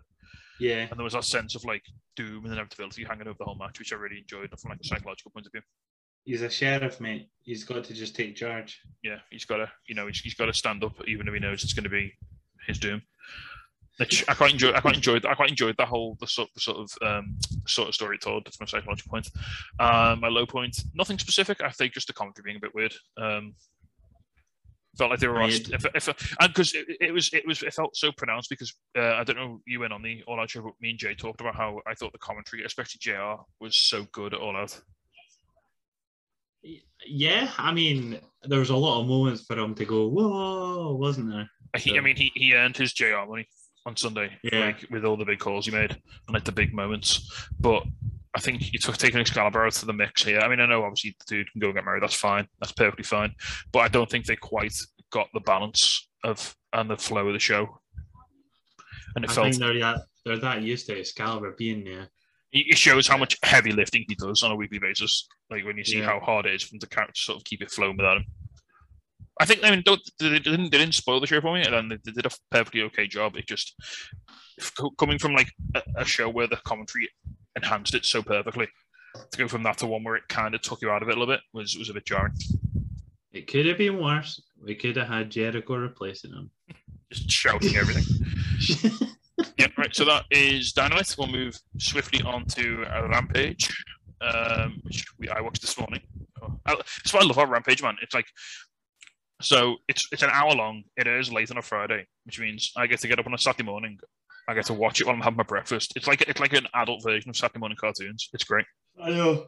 It's the first thing we watch on a Saturday morning. As soon as we're up out of bed, I, we don't even have breakfast. We just grab a drink and just sit for like 45 minutes of Yes. just Just grab a bottle of Bucky and get on with it. grab a bottle of Bucky. Bucky and Irn-Bru, get the Bucky bombs on the go. uh, it's great though. Like I said, it's it's just it's it's so refreshing. It's so easy to watch. Um, it's fast becoming my favorite part of the week. It's just Saturday mornings, chill out, stick a bit of Rampage on. I was saying, apparently on the other show that happens on a Friday night, a demon came back and a beast came back again. I mean, Cool. That's all, that's all well and good, but is it Pac versus Andrade El Idolo? E- exactly. Is it Pac versus Andrade starting the show? And I like this. Obviously, Rampage is a different show. It airs later. So it airs at like Yeah. 10 p.m. US time. So they it's basically, literally on straight after so yeah, so they basically front load it with like the hot match or the hot bit straight away. Yeah. So like we've had Kenny v Christian, we've had Punk, now we've got Pac v Andrade, which is like a this displays pay per view match. Um, so interestingly, we've got Jr. Taz, Mark Henry, and Tony on commentary this week. yeah. There's just no Jericho. No, no Excalibur. Obviously, this was taped the same day as Dynamite. Yes, because even on commentary, they go, um, I think it's Taz that goes, uh, Excalibur, as you can hear, is still not here. It's a long ass wedding, three days. yeah, I love Taz. He's never never change. Um, uh, one thing that was a little not upsetting, but it sort of took away from the big fight feel here is they basically had Pac and Andrade already in the ring. They did the entrances before the show started. Yeah, I, I didn't get that at I all. mean, I get I get the times at a premium. You know, it's a it's a they've only got like there's no picture in picture either, so they've only got like forty odd minutes to do the show. I mean, you like be be being realistic. You did not need that Cole Danielson promo later on. I mean, it was it was fine, but yeah, they you, did. You didn't need it. to be fair, they did, Tony Tony Khan put it on Twitter. Apparently, they did have the entrances on like YouTube or something, or like so you could watch them before the show started. Right. Okay. So Right, they did. okay. they- I mean, it, it's just it's just fine, but like I didn't see that until like half twelve today, and I watched it at like ten in the morning. So you Yeah. know, you know, it didn't help me. But whatever, it's fine. Um, Before before you get into the match, why is Pac's abs yellow? why is Pac what sorry? Why is Pac's uh, why is Pac's pack yellow? Did you not did you not see it? It was like bright yellow, like properly, like had ammonia or something in his belly. Oh no, Uh, it was like weirdly yellow. It wasn't even like fake tan orangey. It was just weird. all right, I don't know. Look, look, uh, if you go back and watch it and fight and just look at his abs, I think there's a tiny bit in his neck, but his abs are noticeable as well. It's like a weird, horrible yellowy color compared to the rest of his body, anyway. Fair enough. I'll, I'll, I didn't notice that. I'll, uh, I'll have another Yeah. look. Um, but getting into the match, oh baby, what a match! Yeah, like so, sorry, what a match! Yeah, I. this was so it went. I think it went on 17 minutes. Um, Can, can I just say I've got a page and a quarter of notes, and I think two thirds of one page is just this match. okay, well, let's get into it then. A lot happened. oh, it's just there was a lot of spots. Obviously, I think you expect from an Andrade Pac match. Yeah. Like there was nothing bad about this at all. There's a lot of stuff I really loved here. Um, a lot of people who apparently based on one match that Andrade had against Matt Sydal said that Andrade's done. He's he's cracked. He's he's Well- past it. Right, I, I said on that match. No, I'm not talking about you. I'm talking about the internet. By the way. No, no, I, I know, but I, I, I said on that match that I, I was never a big fan of Andrade after NXT, like when he went to main roster, because he did die a bit. Like his character did slowly and perish over time. Um, and in that match with Matt, Matt Sydal, it wasn't the greatest. We all know that. And I said, oh, I- don't want it to be like Christian again. I don't want to just be bored because he's had shite matches. He's dull. Yeah, like this match saved it for me. Saved Andrade El Idolo, the character for me. Yeah. I think this was the match where he had to pull it out, especially against Pac. But this this match shows why AEW signed him. Yeah, um, yeah. Um, I mean, there's so much good shit in this match. Uh, early on, they're on the outside, and Pac just hoofs Andrade into a barrier, and Andrade nearly kills about three kids on the other side. And you see him like break character, and he has to apologize to them. He's like puts his hand up, and he's like, "I'm really sorry," 'Cause, Did I kick you? Sorry. They're like, they're like, no, you, you, like you nearly went, you nearly sent the barrier like into some guys' kids, and like you have to be like, I'm really sorry, guys. Um, which was a nice Oh, little, man. nice little wholesome moment in the middle of this like murder fest. Um, there was a nice bit where um, Pat Andrade had Pac like draped on the apron over the rope, sorry, like a six one nine position, and then he jumped over the ropes and DDT'd on the apron. Yeah, it was like a tornado DDT on the apron. It was great. Yeah, it looked it looked so cool. Then immediately after that, so Pac rolled onto the floor to like nurse his broken body, and um, Andrade hit like a corkscrew dive off the turnbuckle over the ropes to the outside. Yeah, it was literally it was like the literally the springboard from the middle, like you would do a Lionsault, like Jericho would do a line saw. Yeah, but you went like instead of going like backwards, you went like diagonally out of the ring. like Christian used to do that dive where it was like that, but it was just like a crossbody over. Yeah. This, this had a twist in it. Yeah, he was like, doing a corkscrew at the same time. It was nuts. Um, there was so much good shit. Then after this, they go back in the ring. They both end up on the top rope. Um, Pac sort of ends up getting his leg caught in the ropes, and he's sort of dangling like to the outside. And Andrade hits a double stomp to the outside off the top no. turnbuckle. I I have issues with these double stomps because there was another guy we won't name him who done it in WWE a lot that isn't Andrade, who's a complete belly end and utter tosspot. Um, but he done it, and they would used to have to sit there for about a solid minute whilst they like get up and set up. So you've just got the guy just holding on to the top rope, going, "Right, come on, stomp on me. I'm waiting on you. Come on." And it always looked shitty. But this is how you should do it if you're doing it: is just try have Pac was obviously taking the stomp, so he's like trying to like muck about, get back up, but his hands are getting pushed away, and he's getting pushed back down constantly whilst Andrade's climbing up. Yeah. That's how you should do it. It and then it so look the, the way they set this up is like And- uh, Pac's like, li- like he's like lying with his head pointing down to the floor. But yeah, like to a get- tree of woe. Yeah, but then to get to get back up, he has to like sit up Yeah, to grab the rope to grab the turnbuckle, and as he sits up, Andrade just comes off and clacks him in the chest. that's it. And Pac doesn't stay still; he constantly moves. Yeah. and Andrade is constantly swiping him Yeah, away. while while like while they're while they're working the spot, and while Andrade is getting in position, while he's getting his balance, like you say, he's, he's slapping Pac's hands away. Pac's like he's struggling and like he's move, trying to move his legs, and he's like, yeah, they they, they sold this so well. I say I, I I used to hate that move because they would always just sit there, and it would just be like like you could just let go. In fact, they go you're back to it. be- They go back to it later in the match to do the same spot, and but this time Pac baits it, so he he, he, he literally sits himself up and presents himself for Andrade to do it, and then as he does it, he, he sits back down again. So He, Andrade he misses. learned his lesson. Yeah. So he baits it out of him this time. He doesn't. He doesn't try and like get up straight away. He, he waits for the move to come, makes Andrade miss, and then climbs himself back up.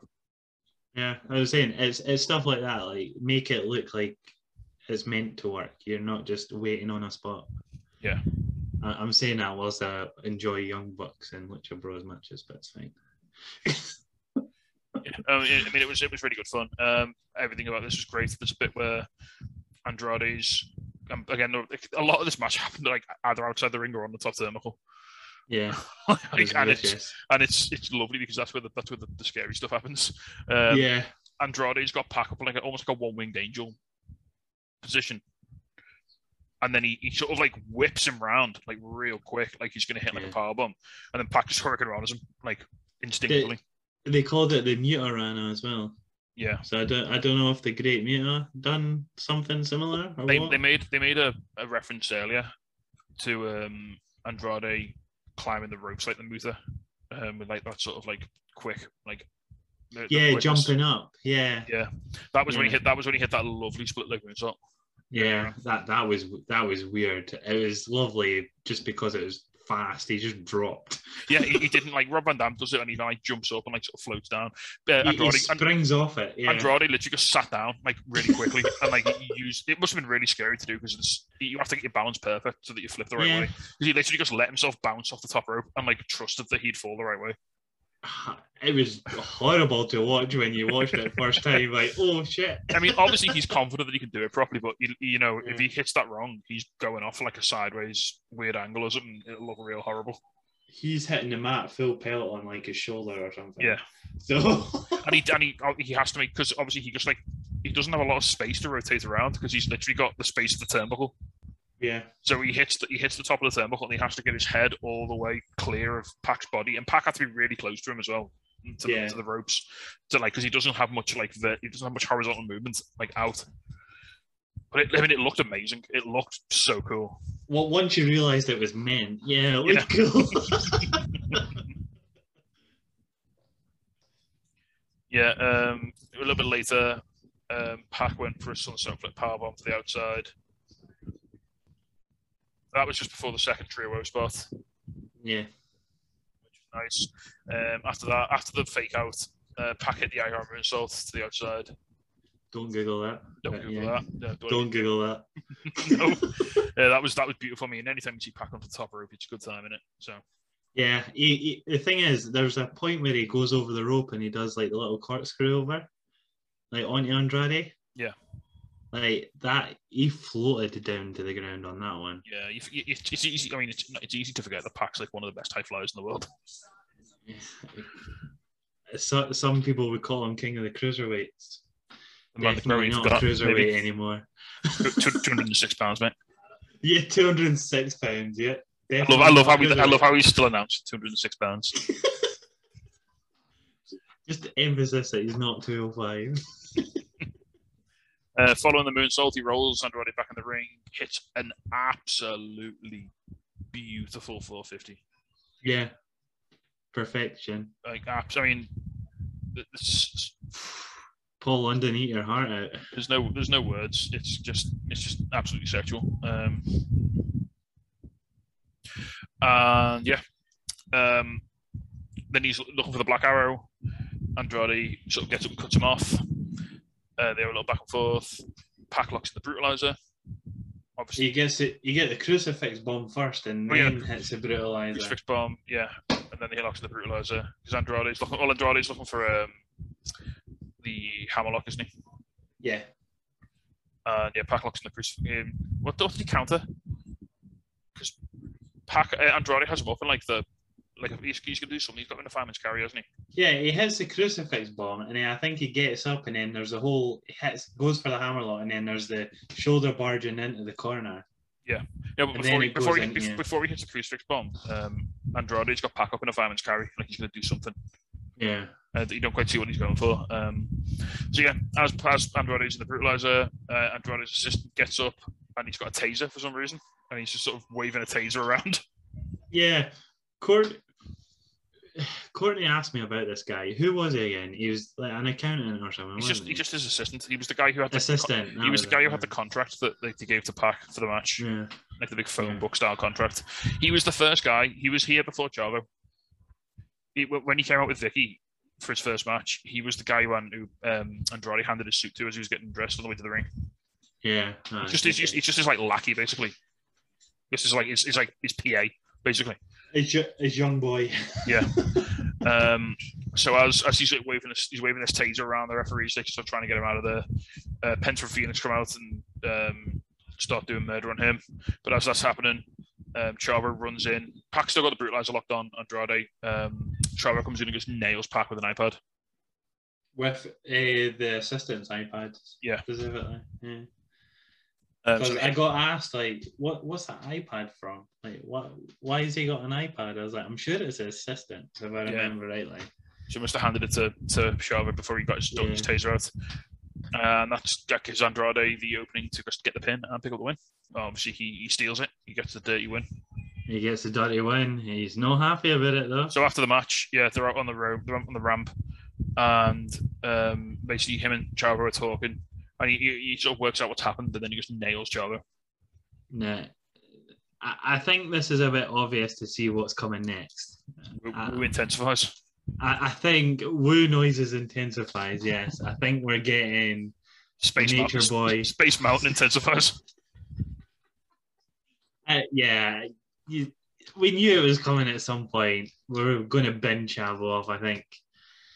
But I So suppose the, the whole point of this was that the, the sort of assumption is that Andrade wanted this to be a clean win. He wanted to prove Yeah. himself. yes, And he wanted to ruined that. prove he wanted to prove that he belonged here. He was um. So he, he's going to address this by lining himself with someone who's an even more prolific cheater in Ric Flair. wheeling, cheating. Uh, Dirtiest player in the game. dirtiest player in the game, whining and dining. Aye. Oldest line, oldest ride in the park. Still got the longest line. Etc. Oh. Um, so yeah, I mean, this match absolutely fucked, didn't it? It was it was unbelievable. Uh, yeah, that this should have been main event. Like, Well, it was like I'd argue that the the first match on Rampage is the main event now because of the time stop. Like, don't forget, it's nearly eleven o'clock by the time the main event rolls around. In America, I think you put this on first because you want this is where this is your pri- your premium slot on the show. It's straight off the bat. It's ten o'clock on a Friday night. Then what? Everyone just switches off after this and goes. I think a "Ah." lot of people do switch off after the after the first bit of Rampage. And A lot of people did when CM Punk came out. Uh, that's different though. Come on. But I think, I think, I think, even- I think, you know, I think if you if you go back and you look at the quarter hours on Rampage, I think you will consistently find you'll get your biggest, your biggest quarter will be your first or second. Like AEW, CM Punk's different 'cause it's AEW. You'd have fucking people that hate him watching it to see what happens. Yeah, but don't, yeah, but don't forget this. Don't forget this is at this is at the start at 10 p.m. in America, on the East Coast. My heart aches for them. It really does. No, but you know Yeah, what I mean. I- I in terms, in terms, of, in terms, of, in terms of attracting yeah. a casual audience, you can't Yeah. expect people to watch late at night. Yeah. And it's like you say, it, it starts immediately after SmackDown. So if you've just watched. SmackDown and you think, oh, I want to watch some more wrestling now, I'll put Dynamite on. Yeah, I'll put Rampage on. You've got to give them the big match straight away. I, I suppose I get very com- I but it just makes the rest of the show a bit meh.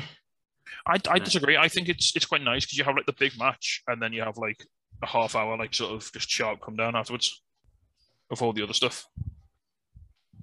Like I don't think you need to necessarily have every show ending with the big thing. Like you can start with the big thing and then just have it end with like something nice. Like we got this, we got at the end of this show. We just got Mox and Pillman celebrating, and you know, which was just fine. Yeah, if you're from Cincinnati. Yeah, but it was it was just a nice feel good moment at the end, wasn't it?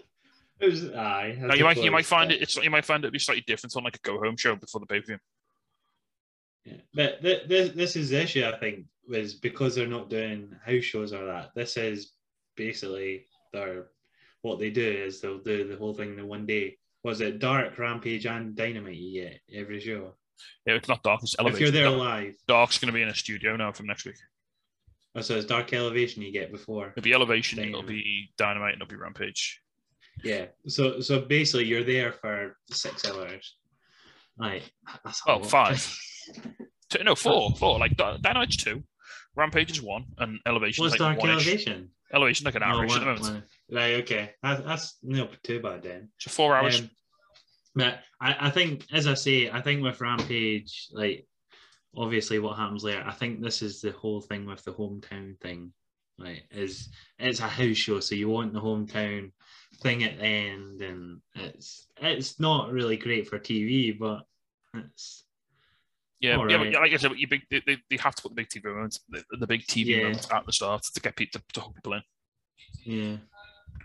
Um, so anyway, so moving on. Um, next up, we get Darby Allen coming down um, with Sting, and this, this is like the first time. This is the most we've heard Darby talking quite well, like in the ring. Yeah, without Daddy Sting taking over. I, I like to you, you call Shawn Spears a, a generic piece of shit. He's mid.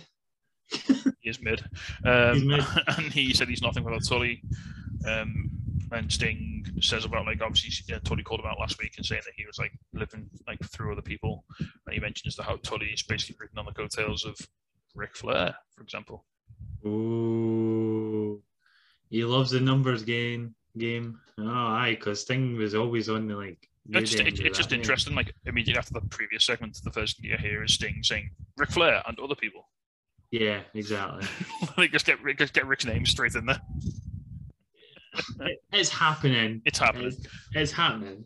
And then I like this. So Tully comes out and he basically starts like jaw jacking. He just he's just he's just killing clock, and he um and as he's doing that, Shawn Spears just sneaks out and and lim- just kills Darby. Yeah. Yeah. And then as it's happening, uh, Tully's like, "Oh, oh, Sting, look out! What, what's happening to your boy?" And then Darby's just getting annihilated on the outside.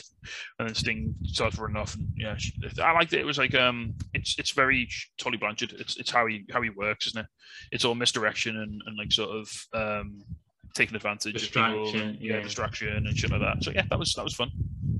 It, worked. I'm all for it. I just I'm not looking forward to whatever the end result is. If, if it's a tag match, it'll be fine. Don't worry about it. It'll be fine if it's a tag match, but I, uh, not going to put them in a singles match together, mate. Surely not. they already said one on one, mate. That's the Yeah, issue. but That's the Sting, Sting. Sting, I don't think Sting would would want to go one on one. AEW doesn't go back on things they say.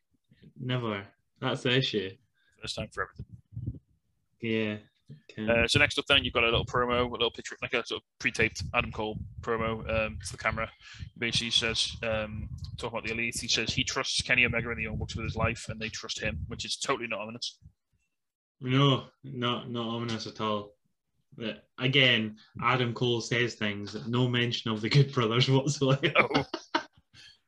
Um, he says Bryan Danielson and Christian Cage are special, but uh, you know if they think they can keep up with guys like him, they're wrong.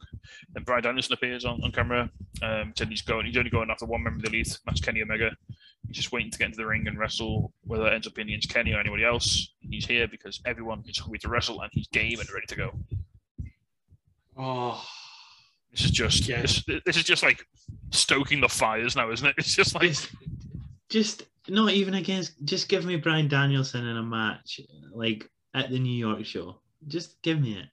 It's his first match. That's all I ask for. Just I, I don't. Who, who against? I don't know. Like Karl Anderson. I don't know. that Bryan Danielson just delete the Good Brothers. Yeah. Fucking enemy of AEW. like give me it. I'm all for it. Oh, Gallows is danglies and little Belloc. I mean, or start using the cattle mutilation again. It's up to you. Oh, It's it's just I mean I'm I'm really so it's it's just so much intrigue now. So obviously you got CM Punk's looking like he's sliding into a feud with Team Taz. That's fine. That'd be really good for Hobbs, Starks, Hook, or whatever. Um, you've got Danielson looking like he's working his way towards Kenny, whether or not he gets there quickly or not, or whether it takes a bit of time. You've got Adam Cole is probably going to be facing Jungle Boy down the line at some point, Yeah, or based on like their interaction. Well, he's got he's got he's got that whole like sort of second tier now of so if, if like if you imagine this like sort of face loose faction that's coming, you've got Danielson's at the top end. Obviously, he's like the big guy, and he so you'll have him and Yeah. Kenny sort of squaring off, and then you've got like Adam Cole and like Christian and Jungle Boy are in that sort of next level just below. yeah. They can they can all have a big a big load of fights, and yeah, it's, it's just really good fun. I, I I want all of it like right now. Just ah, we're getting Adam Cole next week on Dynamite. Oh, let's go. And he's gonna Panama Sunrise Frankie Kazarian all the way back to Tennessee. All the way back to Impact Wrestling. The Impact Zone. that's that's Orlando, but it's fine. Yeah, he's gonna wake. He's gonna wake up the Impact Zone, which is probably down the road. Down the road where they'll be taping uh, Dark. To be fair, there you go, Impact Zone. it's at Universal. It's at Universal Studios where they're gonna be taping Dark going forward. Um, Oh, okay, so speaking of big groups, next up we have a six-woman tag match. Uh, we have obviously the, basically the two the two factions that sort of formed last week. Well, say formed last week. We have Britt Baker, Rebel, and Jamie Hayter versus the sort of alliance of Ruby Soho, Kris Statlander, and Riho. Riho just shoved in there because they need a third woman. I mean, she, she did a fair whack in this tag match. She took she took the hits. That's what she's good at. Mm. Yeah, she, she did bits. Yeah, no Jamie Hayter music though. I'm No, they- They all come out. Well, they all all the all the heels come out to Baker's music, and all the faces come out to Ruby Soho's music. yeah. So obviously, well, this is I mean, this is all in service of their title match that's going to take place. yeah, I, I know it's So- the build up, but I liked um, I liked just everyone wants to fist bump the best friends.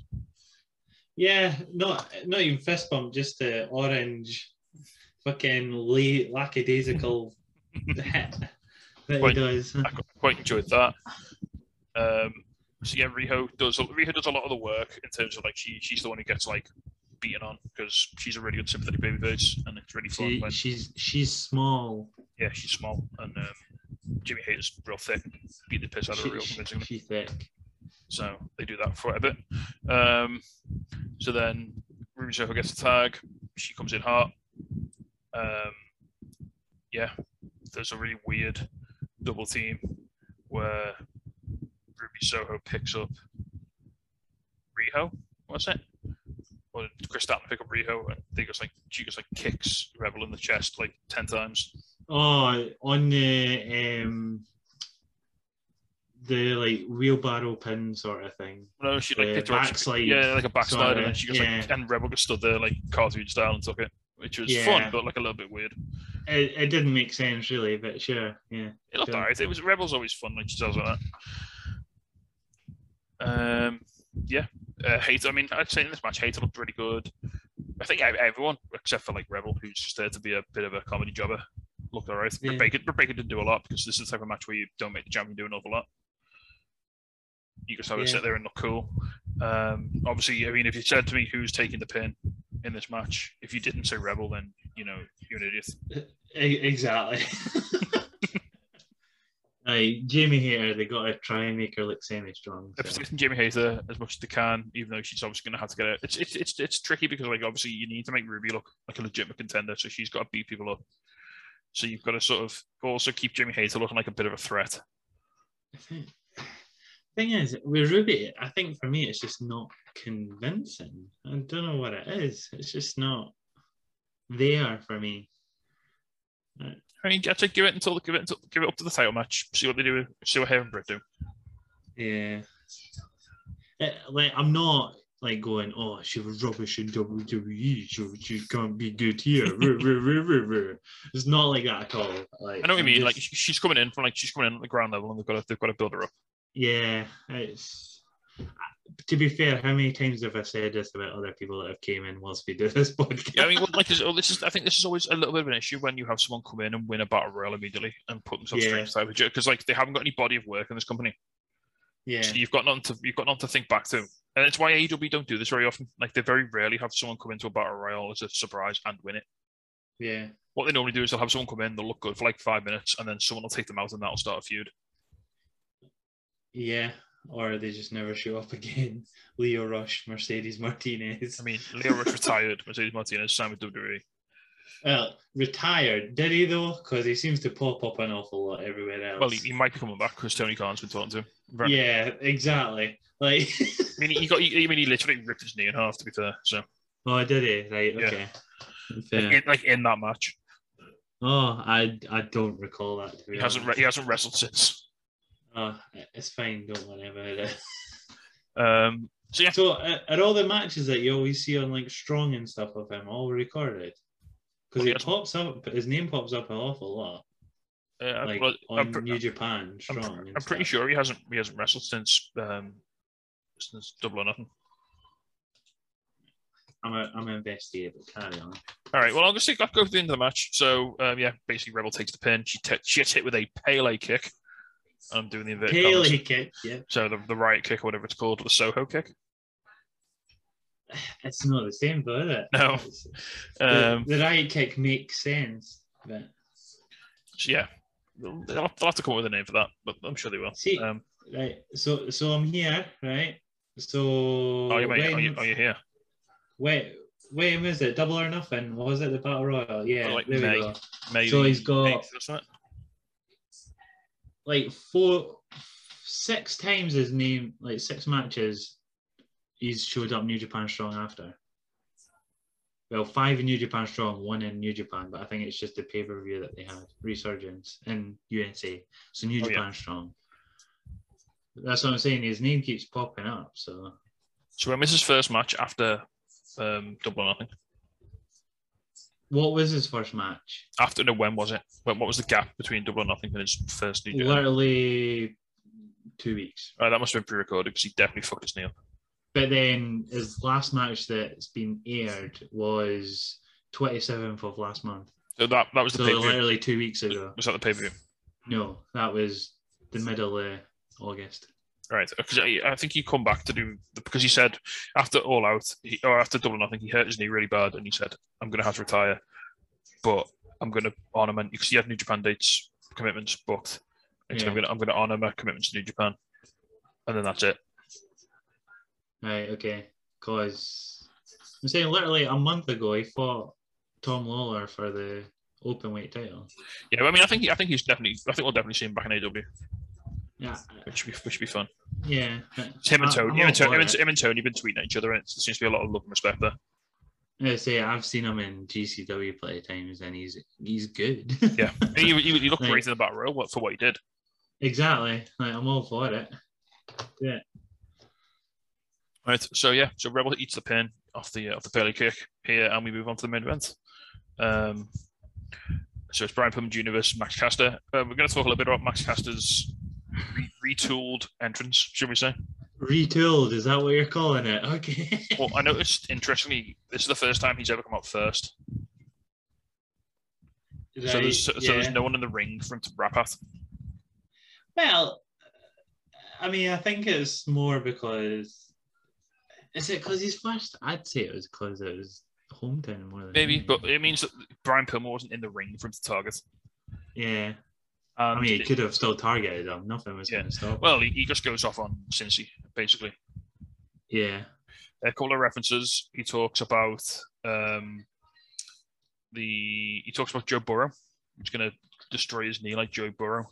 Uh, Joe Burrow is the Cincinnati Bengals quarterback, who he was a rookie last season, and about half, yeah, he was having a great season. About halfway through the season, because his offensive line was bad, um, someone came through the middle and just murdered him in the middle of the game and like wrecked knee. Oh shit! Right. Okay. he, he missed the rest of the season. Ah, that makes sense. Uh, he rhymed daddy with Cincinnati. That was. Yeah, that's fine. Don't worry about it. I, I don't worry about it. um, I, ca- I can't even remember what his references were. They were all. It was it was very sport sport based. Uh, was the one about the Cincinnati Reds as well? Maybe yeah. they're a, they're a, they're a, they're a fairly bad baseball team. Right. Okay. Right.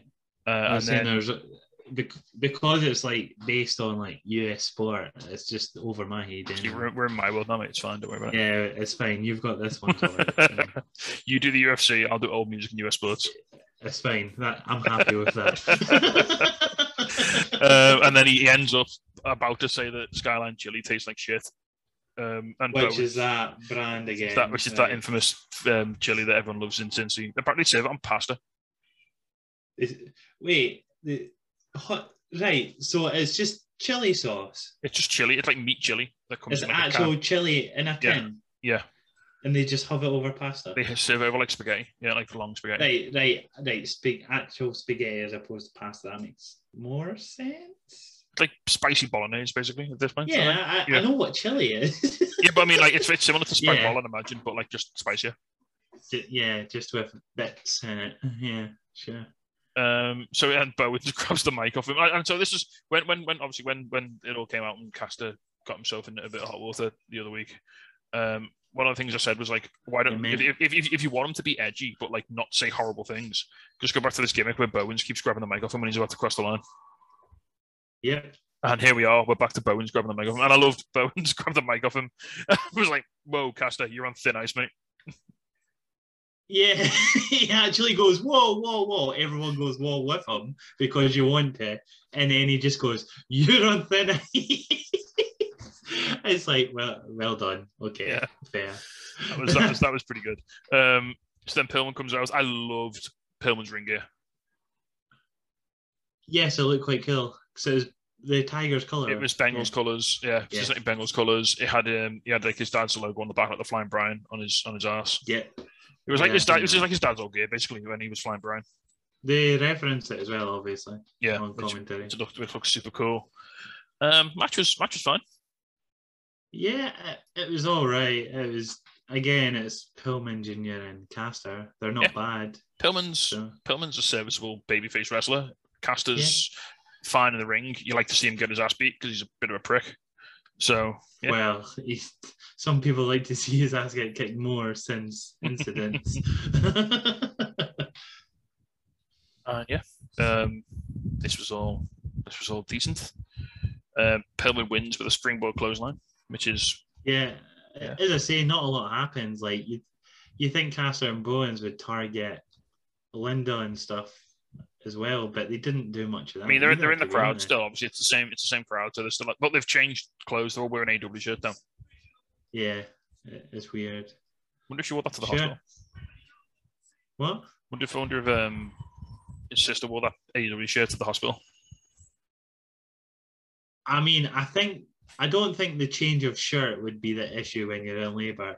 Oh fuck it! I'm No, but no, like labour, in between. No, I'm saying in between Dynamite and Dark and Rampage, they gave Pillman's family all AEW shirts to wear, Yeah. so they look What were they wearing before? Just regular clothes, whatever they came in.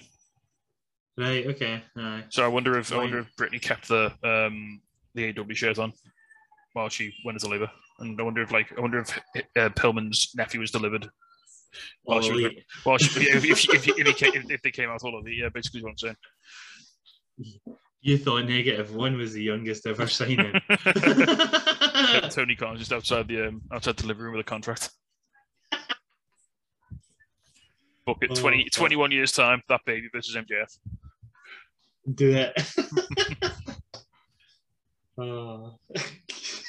Yeah, that'd be great. Um, so the fact that we're talking about this is another match tells you what you need to know about the match. It was fine, not particularly memorable. It just did the trick.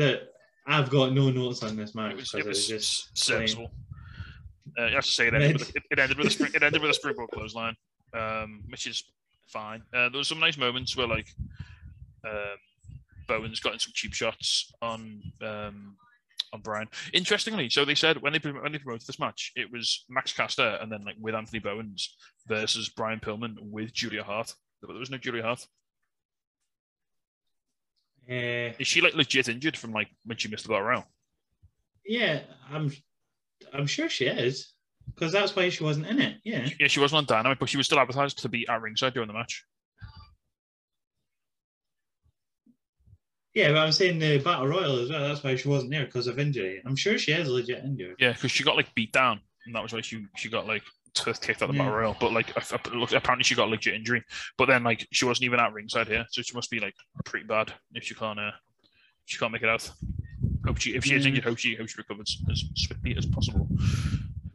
But yeah, so after the match, yeah, Pillman picks up the win, and then the acclaims get in and, and start giving him the beat down. Bowens has got the boom box to, to nail him with it. Then Moxley runs in to make the save. Hometown boy. Moxley hits boom, uh, Bowens to the boom box. Pillman takes out Max Caster, and then they sort of raise each other's arms, cheer, and the crowd go nuts for the hometown boys. Yeah. Again, I, I I said this. I I think this is going to be. It's all right. It's not great though. It's just Yeah, it was it's more focused on the crowd for the end for the hometown boys. it was fine. It was fine, and the crowd, the, crowd alright. the, the crowd's important because like the, crowd- a crowd can make a passable show seem really entertaining if the crowd are into Yeah. it. The energy feeds through, doesn't it? And it's, it really helps. So yeah, that's Dynamite um, and Rampage. Um, Rampage again continues to be a really just fun, easy watching hour of television, which I'm really quite into. Please never change. Um, highs and lows for this. Uh, my high will be the opening match. It I mean, be. can it be anything else? if it's not, if it's not, you're wrong. um, uh, my low, I think, is going to be the three v three match. Uh, the Team Baker, Team Soho, because uh, Yeah, that's fair. Yeah, I, I, can- give you that. it was there just to be there. Really. Fair play. Uh, I'll, I'll take the same high as. I'll take um, the opener match was it was. I mean, it was literally a pay per view match on a TV show, wasn't it? Yeah, Literally just took the pay per view match they were going to do and did it here instead. For seven. I'm not arguing. You got, you got you got everything you were going to get all out, but you got it here. So, Exactly. um, that was pretty fun. And I'm gonna for the for once again, I'm gonna go. I don't think I've got any any lows on here. Again, I, I find it really hard to find um, lows on a one hour show. The streak continues for Tasty. This, this is the real streak. Until Brock What, what Lesnar we shows on? Four weeks now? Five Four, weeks? five weeks. Still no Four? st- uh, rampage. sorry, Still no downs. I, th- I think this is a fourth week. Fourth week. You're you're, you're doing well here. Yeah, it's, it's kicking along the right. Right. Well, we've got a few questions, so we'll just quickly run through those Come on. before we say goodbye. It's the mailbag, mailbag. You take a little mailbag, bit. So first yeah. question from Jay, that dastardly Jay Luft. Why is he not on the podcast today? He's not at work. Is he? What day is it? Saturday. Yeah. Yeah, two o'clock is he not? Oh, right. He said he said he was watching Rampage like earlier this morning. They're not like two till eleven or something. He Oh, finishes at eleven anyway. Fair play. I'm not waiting. I'm not waiting till then. I'll be in bed. Yeah. Um, right, so Jay says, do you see Brian v Omega happening at Arthur Ashe Stadium in an on-title match? And what other surprises do you think they have in store for that show? what we got? What we got already? Pillman Jr. and MJF. Yeah. Cody and Black. Cody and Malakai. You think Hangman comes back at Arthur Ashe? I think Kenny and Brian's too quick for two weeks. I think they could do a multi-man at Arthur Ashe. What the elite versus like Christian, Jungle Boy. They could do like Cole, Brian, and the Bucks versus like Jurassic Express, Danielson, and Christian.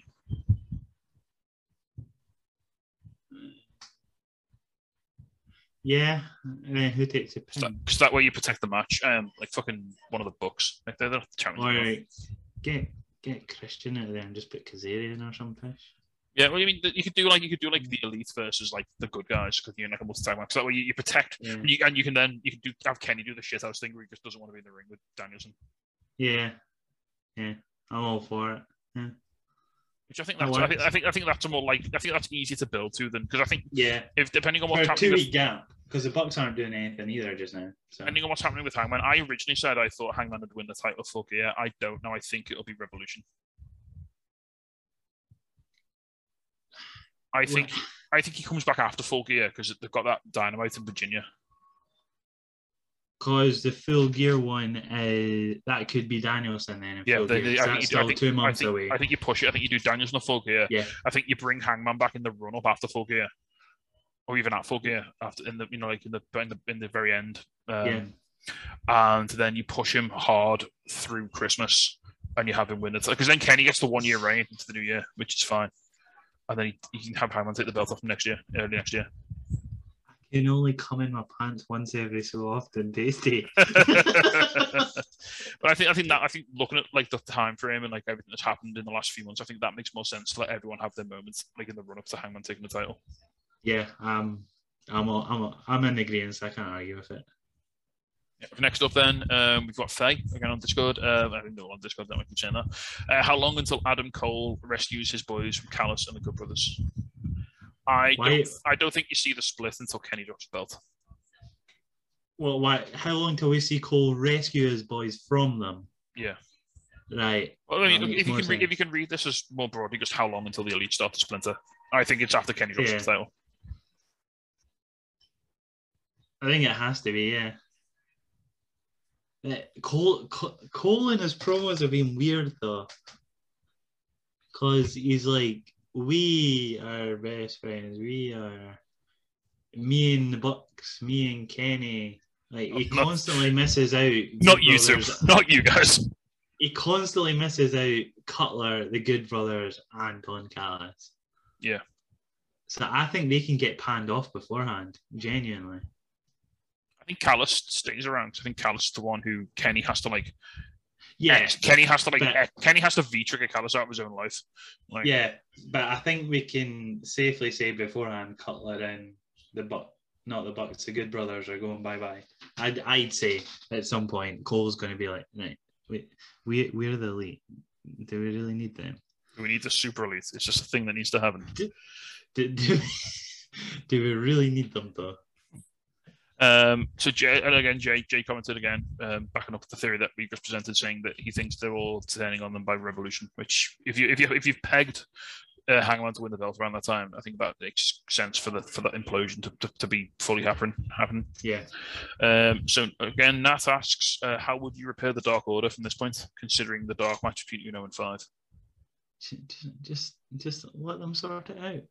Let be be be like Tay Conti. Let them sort it out. Do you think? do you think? Do you think they need Hangman to come back and fix it, or No, I, I think over time, like it will just be a case of well, if we're saying Hangman's coming back Virginia show, up, right? Um, so they've still got how long? Two months? two months? Yeah. Two months. If Hangman's going to be off that long, he comes back then, and we've got, what are we going to do for two months with the Dark Order? Just more more descent, I'd say, to begin with. Yeah, I mean, it's, For- it's unfortunately, I think it's it's got to get worse before it gets better. Uh, It's going to get worse before we get better. Um, then say they get some sort of wins, even though they're on a line still. And then I think it's just going to be a slow descent and then a slow build up again. I don't Yeah. think there's going to be anything major like striking at the storyline at any point. Yeah, I think this is very much on the slow burn, isn't it? It's just very much on the, it's on the simmer. It's gonna like we're, we're, slowly. we're, n- we're not gonna have an event like John Silver turns on the Dark Order No. or. We're not gonna have anything like that. We're not We're going to have a Seth, we're not going to have like a Seth Rollins moment. Yeah, it's not gonna be anything like that. It's going to be like little insidious, like little needly things that sort of happen very slowly and very gradually, and like a lot of a lot of like it's a lot of festering like ill will and dissent and, and sort of you know. And then I, mean, I think uh, uh, they, they, if they if they're doing a like an angle where Anna tries to maybe restore some order, but you can't quite you know get a handle on things, that could like spin the wheels for a little bit. Yeah. Then how it would be like need to be in the next couple of weeks to start getting it to go down before it goes back up. Yeah. And for the two month period. Uh, also, from that, we have um, a question: What do you think is the next step for the women's division? Do they need tag belts? Right. No, no, piss off. They need tag belts. I, I get women, they're equal and things, but every every company, their women's roster is much smaller than the men's all the time. Like you can't. I've never understood women's tag titles. I get women want tag. I'm trying. I'm trying not to be in a rough situation. If, yeah. if, if you if you wanna if you wanna sort of split the difference here, could you not just do another women's tag team tournament did last year? Yes, it, aye, like that. Fucking put the balls in the cups, but not put the balls in the cups. Like, actually, just like, have a yeah, tournament. just have a tag without the random chance. Yeah. Just have it like because you've got enough women now. You like like they had um, Ivelisse and Diamante won it the other year. Like just do another one of them. Yeah, just minus Ivelisse. Guess what? She's gone anyway. She's fine. Don't worry about it. Um, they, fortunately they, they looked at Ivelisse, looked at Thunder Rosa, and was like, "Ah, no, Thunder Rosa is probably the one we want to." I, I mean, if, it, if it has to be one or the other, sorry, Ivelisse. Um, yeah, I would say I would say we all like you, but mm. We we don't want your controversialness. so no from me. Um, so yeah, I mean, I don't know. I don't know. I think with with Rampage being an extra hour of TV, I think they could probably do a few more titles. Whether you do, like, do you do do you do women's tag belts or do you do trios titles? Exactly. You can't. We don't want to Can can can, can you do both uh, without like making it seem like everyone has a title? And yeah. Is it really unfair to say that they should probably do trios titles first? Yeah, I, I'm sorry. if you look, well, I mean, I I don't want to. And again, this is how you fix. I know, I know, the women's division in AW needs to be more featured, and I know there's there's really talented women there, and I know that it's great. But if you're trying to play to the strengths of the company, you look at like the divisions, and you think the most stacked division is the tag division. So if you put trios belts in there, you can maybe do more Yeah. with them. Best friends, Pinnacle. Like I would, I, I would, I would love nothing more than Tay Conti and Jay to win women's titles in AW. I think it'd be fantastic. I'd love it. I'd love But both. then, how many other teams are there? Yeah, but then, Like, but then, what's the plan? Like, you know, exactly. you get yourself into a into like a NXT UK, NXT tag team, women's tag team situation where there's just no one to defend against. Exactly. Like that. That's a. There's not established teams. Like whereas the trios things, there's plenty groups. There's plenty. Like Death Triangle. You know, if you did if you did that tag team tournament I was telling you about, you could bring in the inspiration. But just no, just for the tournament, you wouldn't have to sign them. Just Yeah, yeah. But then again, after the tournament, where do you go from there? Well, you, you don't. It's just a tournament. You just you just have like eight right. weeks. So non. Yeah, just the tournament. Yeah, Yeah. I'm in agreement with you, that. you then. bring you bring in uh, Tasha Steelz to go with Kiera Hogan. Yeah. you can have a good old time. That's a good thing. If you do a tournament, you don't need to worry about long term booking. You just need to just bring in, have put on a couple of banger matches every dynamite and on Rampage, work through it, and then yeah, have a good time. I say you'd you'd probably have some of the uh, Japanese lot. Yeah, you, well, you'd have like Kimura. you'd, have, you'd have Emmy, you'd have Emmy Sakura and Lulu Pencil team Yeah. together. That'd be fun. Exactly. Yeah, you'd have a good time. Fun fact. Lulu, Lulu Pencil was ranked number 500 in uh, this year's PWI 100. 500, sorry. Who? Lulu Pencil. Sure. Yeah. There's an alternate cover with her on the front. Oh, okay. I, I don't know who she is, but She's the yeah. she's the woman who accompanies Emmy Sakura down to the ring. She's her like trainee. All right. Okay. I, I'm I'm I'm looking because I don't have a clue, but carry on. Googling it. Um, googling it. Jay asks after Rampage, should Riho and Ruby do more with best friends? Um, absolutely, even if it's just on BTA, because it would be really good fun. Yes, um, in agreement. There's no argument there. Um, so Faye also noticed that. Um, oh, so Faye said, "Did you notice that Anna cut Tay off when she was about to say that they're back?" That they're back. Hmm. But I don't think that's what she was going to say. I think she was just going to go down to the ring, to be honest. no, and Tay- shout at them. No, Tay, no, this is different. So Tay wouldn't let Anna help Dark Order, but Yes. earlier on, whenever it was, uh, Tay was about to say that her and Anna were back as like a team, and Anna cut her off. Mean, I know in theory, if she gets wins, could just start going up the ranks. If that's what you're going for, or Yeah, I mean it's I don't know. It's it's it's all. I mean, I'm just interested to see where um where this all goes. don't a lot of people- lot of people- lot, no, I mean I don't think they will. They, they, they know like they know Dark Order and money, mate. They sell t-shirts. The kids Exactly. them. They're not going to break them up for good use for for, for real use. I mean, if this leads to like a, a little brief uh, heel turn for like Uno and Stu, I'd be up for that, up for that for like a couple of months. Yeah, they were cunts to begin with. So Let them let them go full serious heels, challenge the Lucha Bros to tag titles, maybe. I don't know. Yeah. Um, and yeah, I think that's what would I say for serious questions. A lot of people talking about Pac having great space finishes, which I'm all about. Fair. Aye, Yeah. yeah. Uh, In case you're wondering, we, we all speculated the reason that Pac was back in Newcastle and missed all out was because he went back for a steak bake. Steve Bakes. Can he get no? Can he get no Greggs in Jacksonville? Mate? It's you can get the ones from Iceland and fly them over frozen, but they're not the same. The ones you bake at home, you got to get them cooked. You got to get them from the actual shop. Yeah, they'd be like defrosted and weird. No, I used to just like you get it. the ones, the ones you cook in the oven, you never quite get them right. You always like over, you always burn a bit, or they're always like a little bit not quite done. It's Yeah. like, you they're, they're never, the same. Yeah. Um, right, I think that's going to be pretty much it um, for the show today. Um, that's, that was a long one. Jesus, we've uh, covered, a bit, of, covered a bit of ground there. So thank you all for bearing with us and following along. I hope you enjoyed our weekly ramblings on all things AEW. Um, yeah, we'll be back probably around this time next week, I'd imagine, for all the, the goodness we have to to dive into next week, which I'm quite excited. But this time next week, mate, we're going to be talking about Adam Cole's first AEW match. Yeah, against Kazarian though. Mean, yeah, but still, yeah. you know, yeah, it'll be fun. Sunrise. Let's go. Yeah, it'll be fun. We'll have, we'll have a good time. Right, well, that's going to do it from us. Uh, thank you very much for joining us. As always, uh, we will see you next week. And uh, yeah, enjoy your wrestling. Stay safe and peace out. Bye. What does Jim Ross do every time he visits a seafood market? Bacard! Oh, that was good. Yeah. it was quick as well, which I approve. I appreciate. And now a word from our sponsors. Do you like beer? Of course you do. Do you like wrestling? You wouldn't be here if you didn't. Check out topropebrewing.com, our very own Big Tasties brewery. They do a great deal of wrestling themed beers, including Cold Stone Cream Austin Ice Cream Pale Ale and Papa Mango Mango Pale Ale also. They also do an array of t shirts, masks, cans, and mini kegs. Check out topropebrewing.com, or if you live in the Liverpool area, go to the brew tap in Bootle.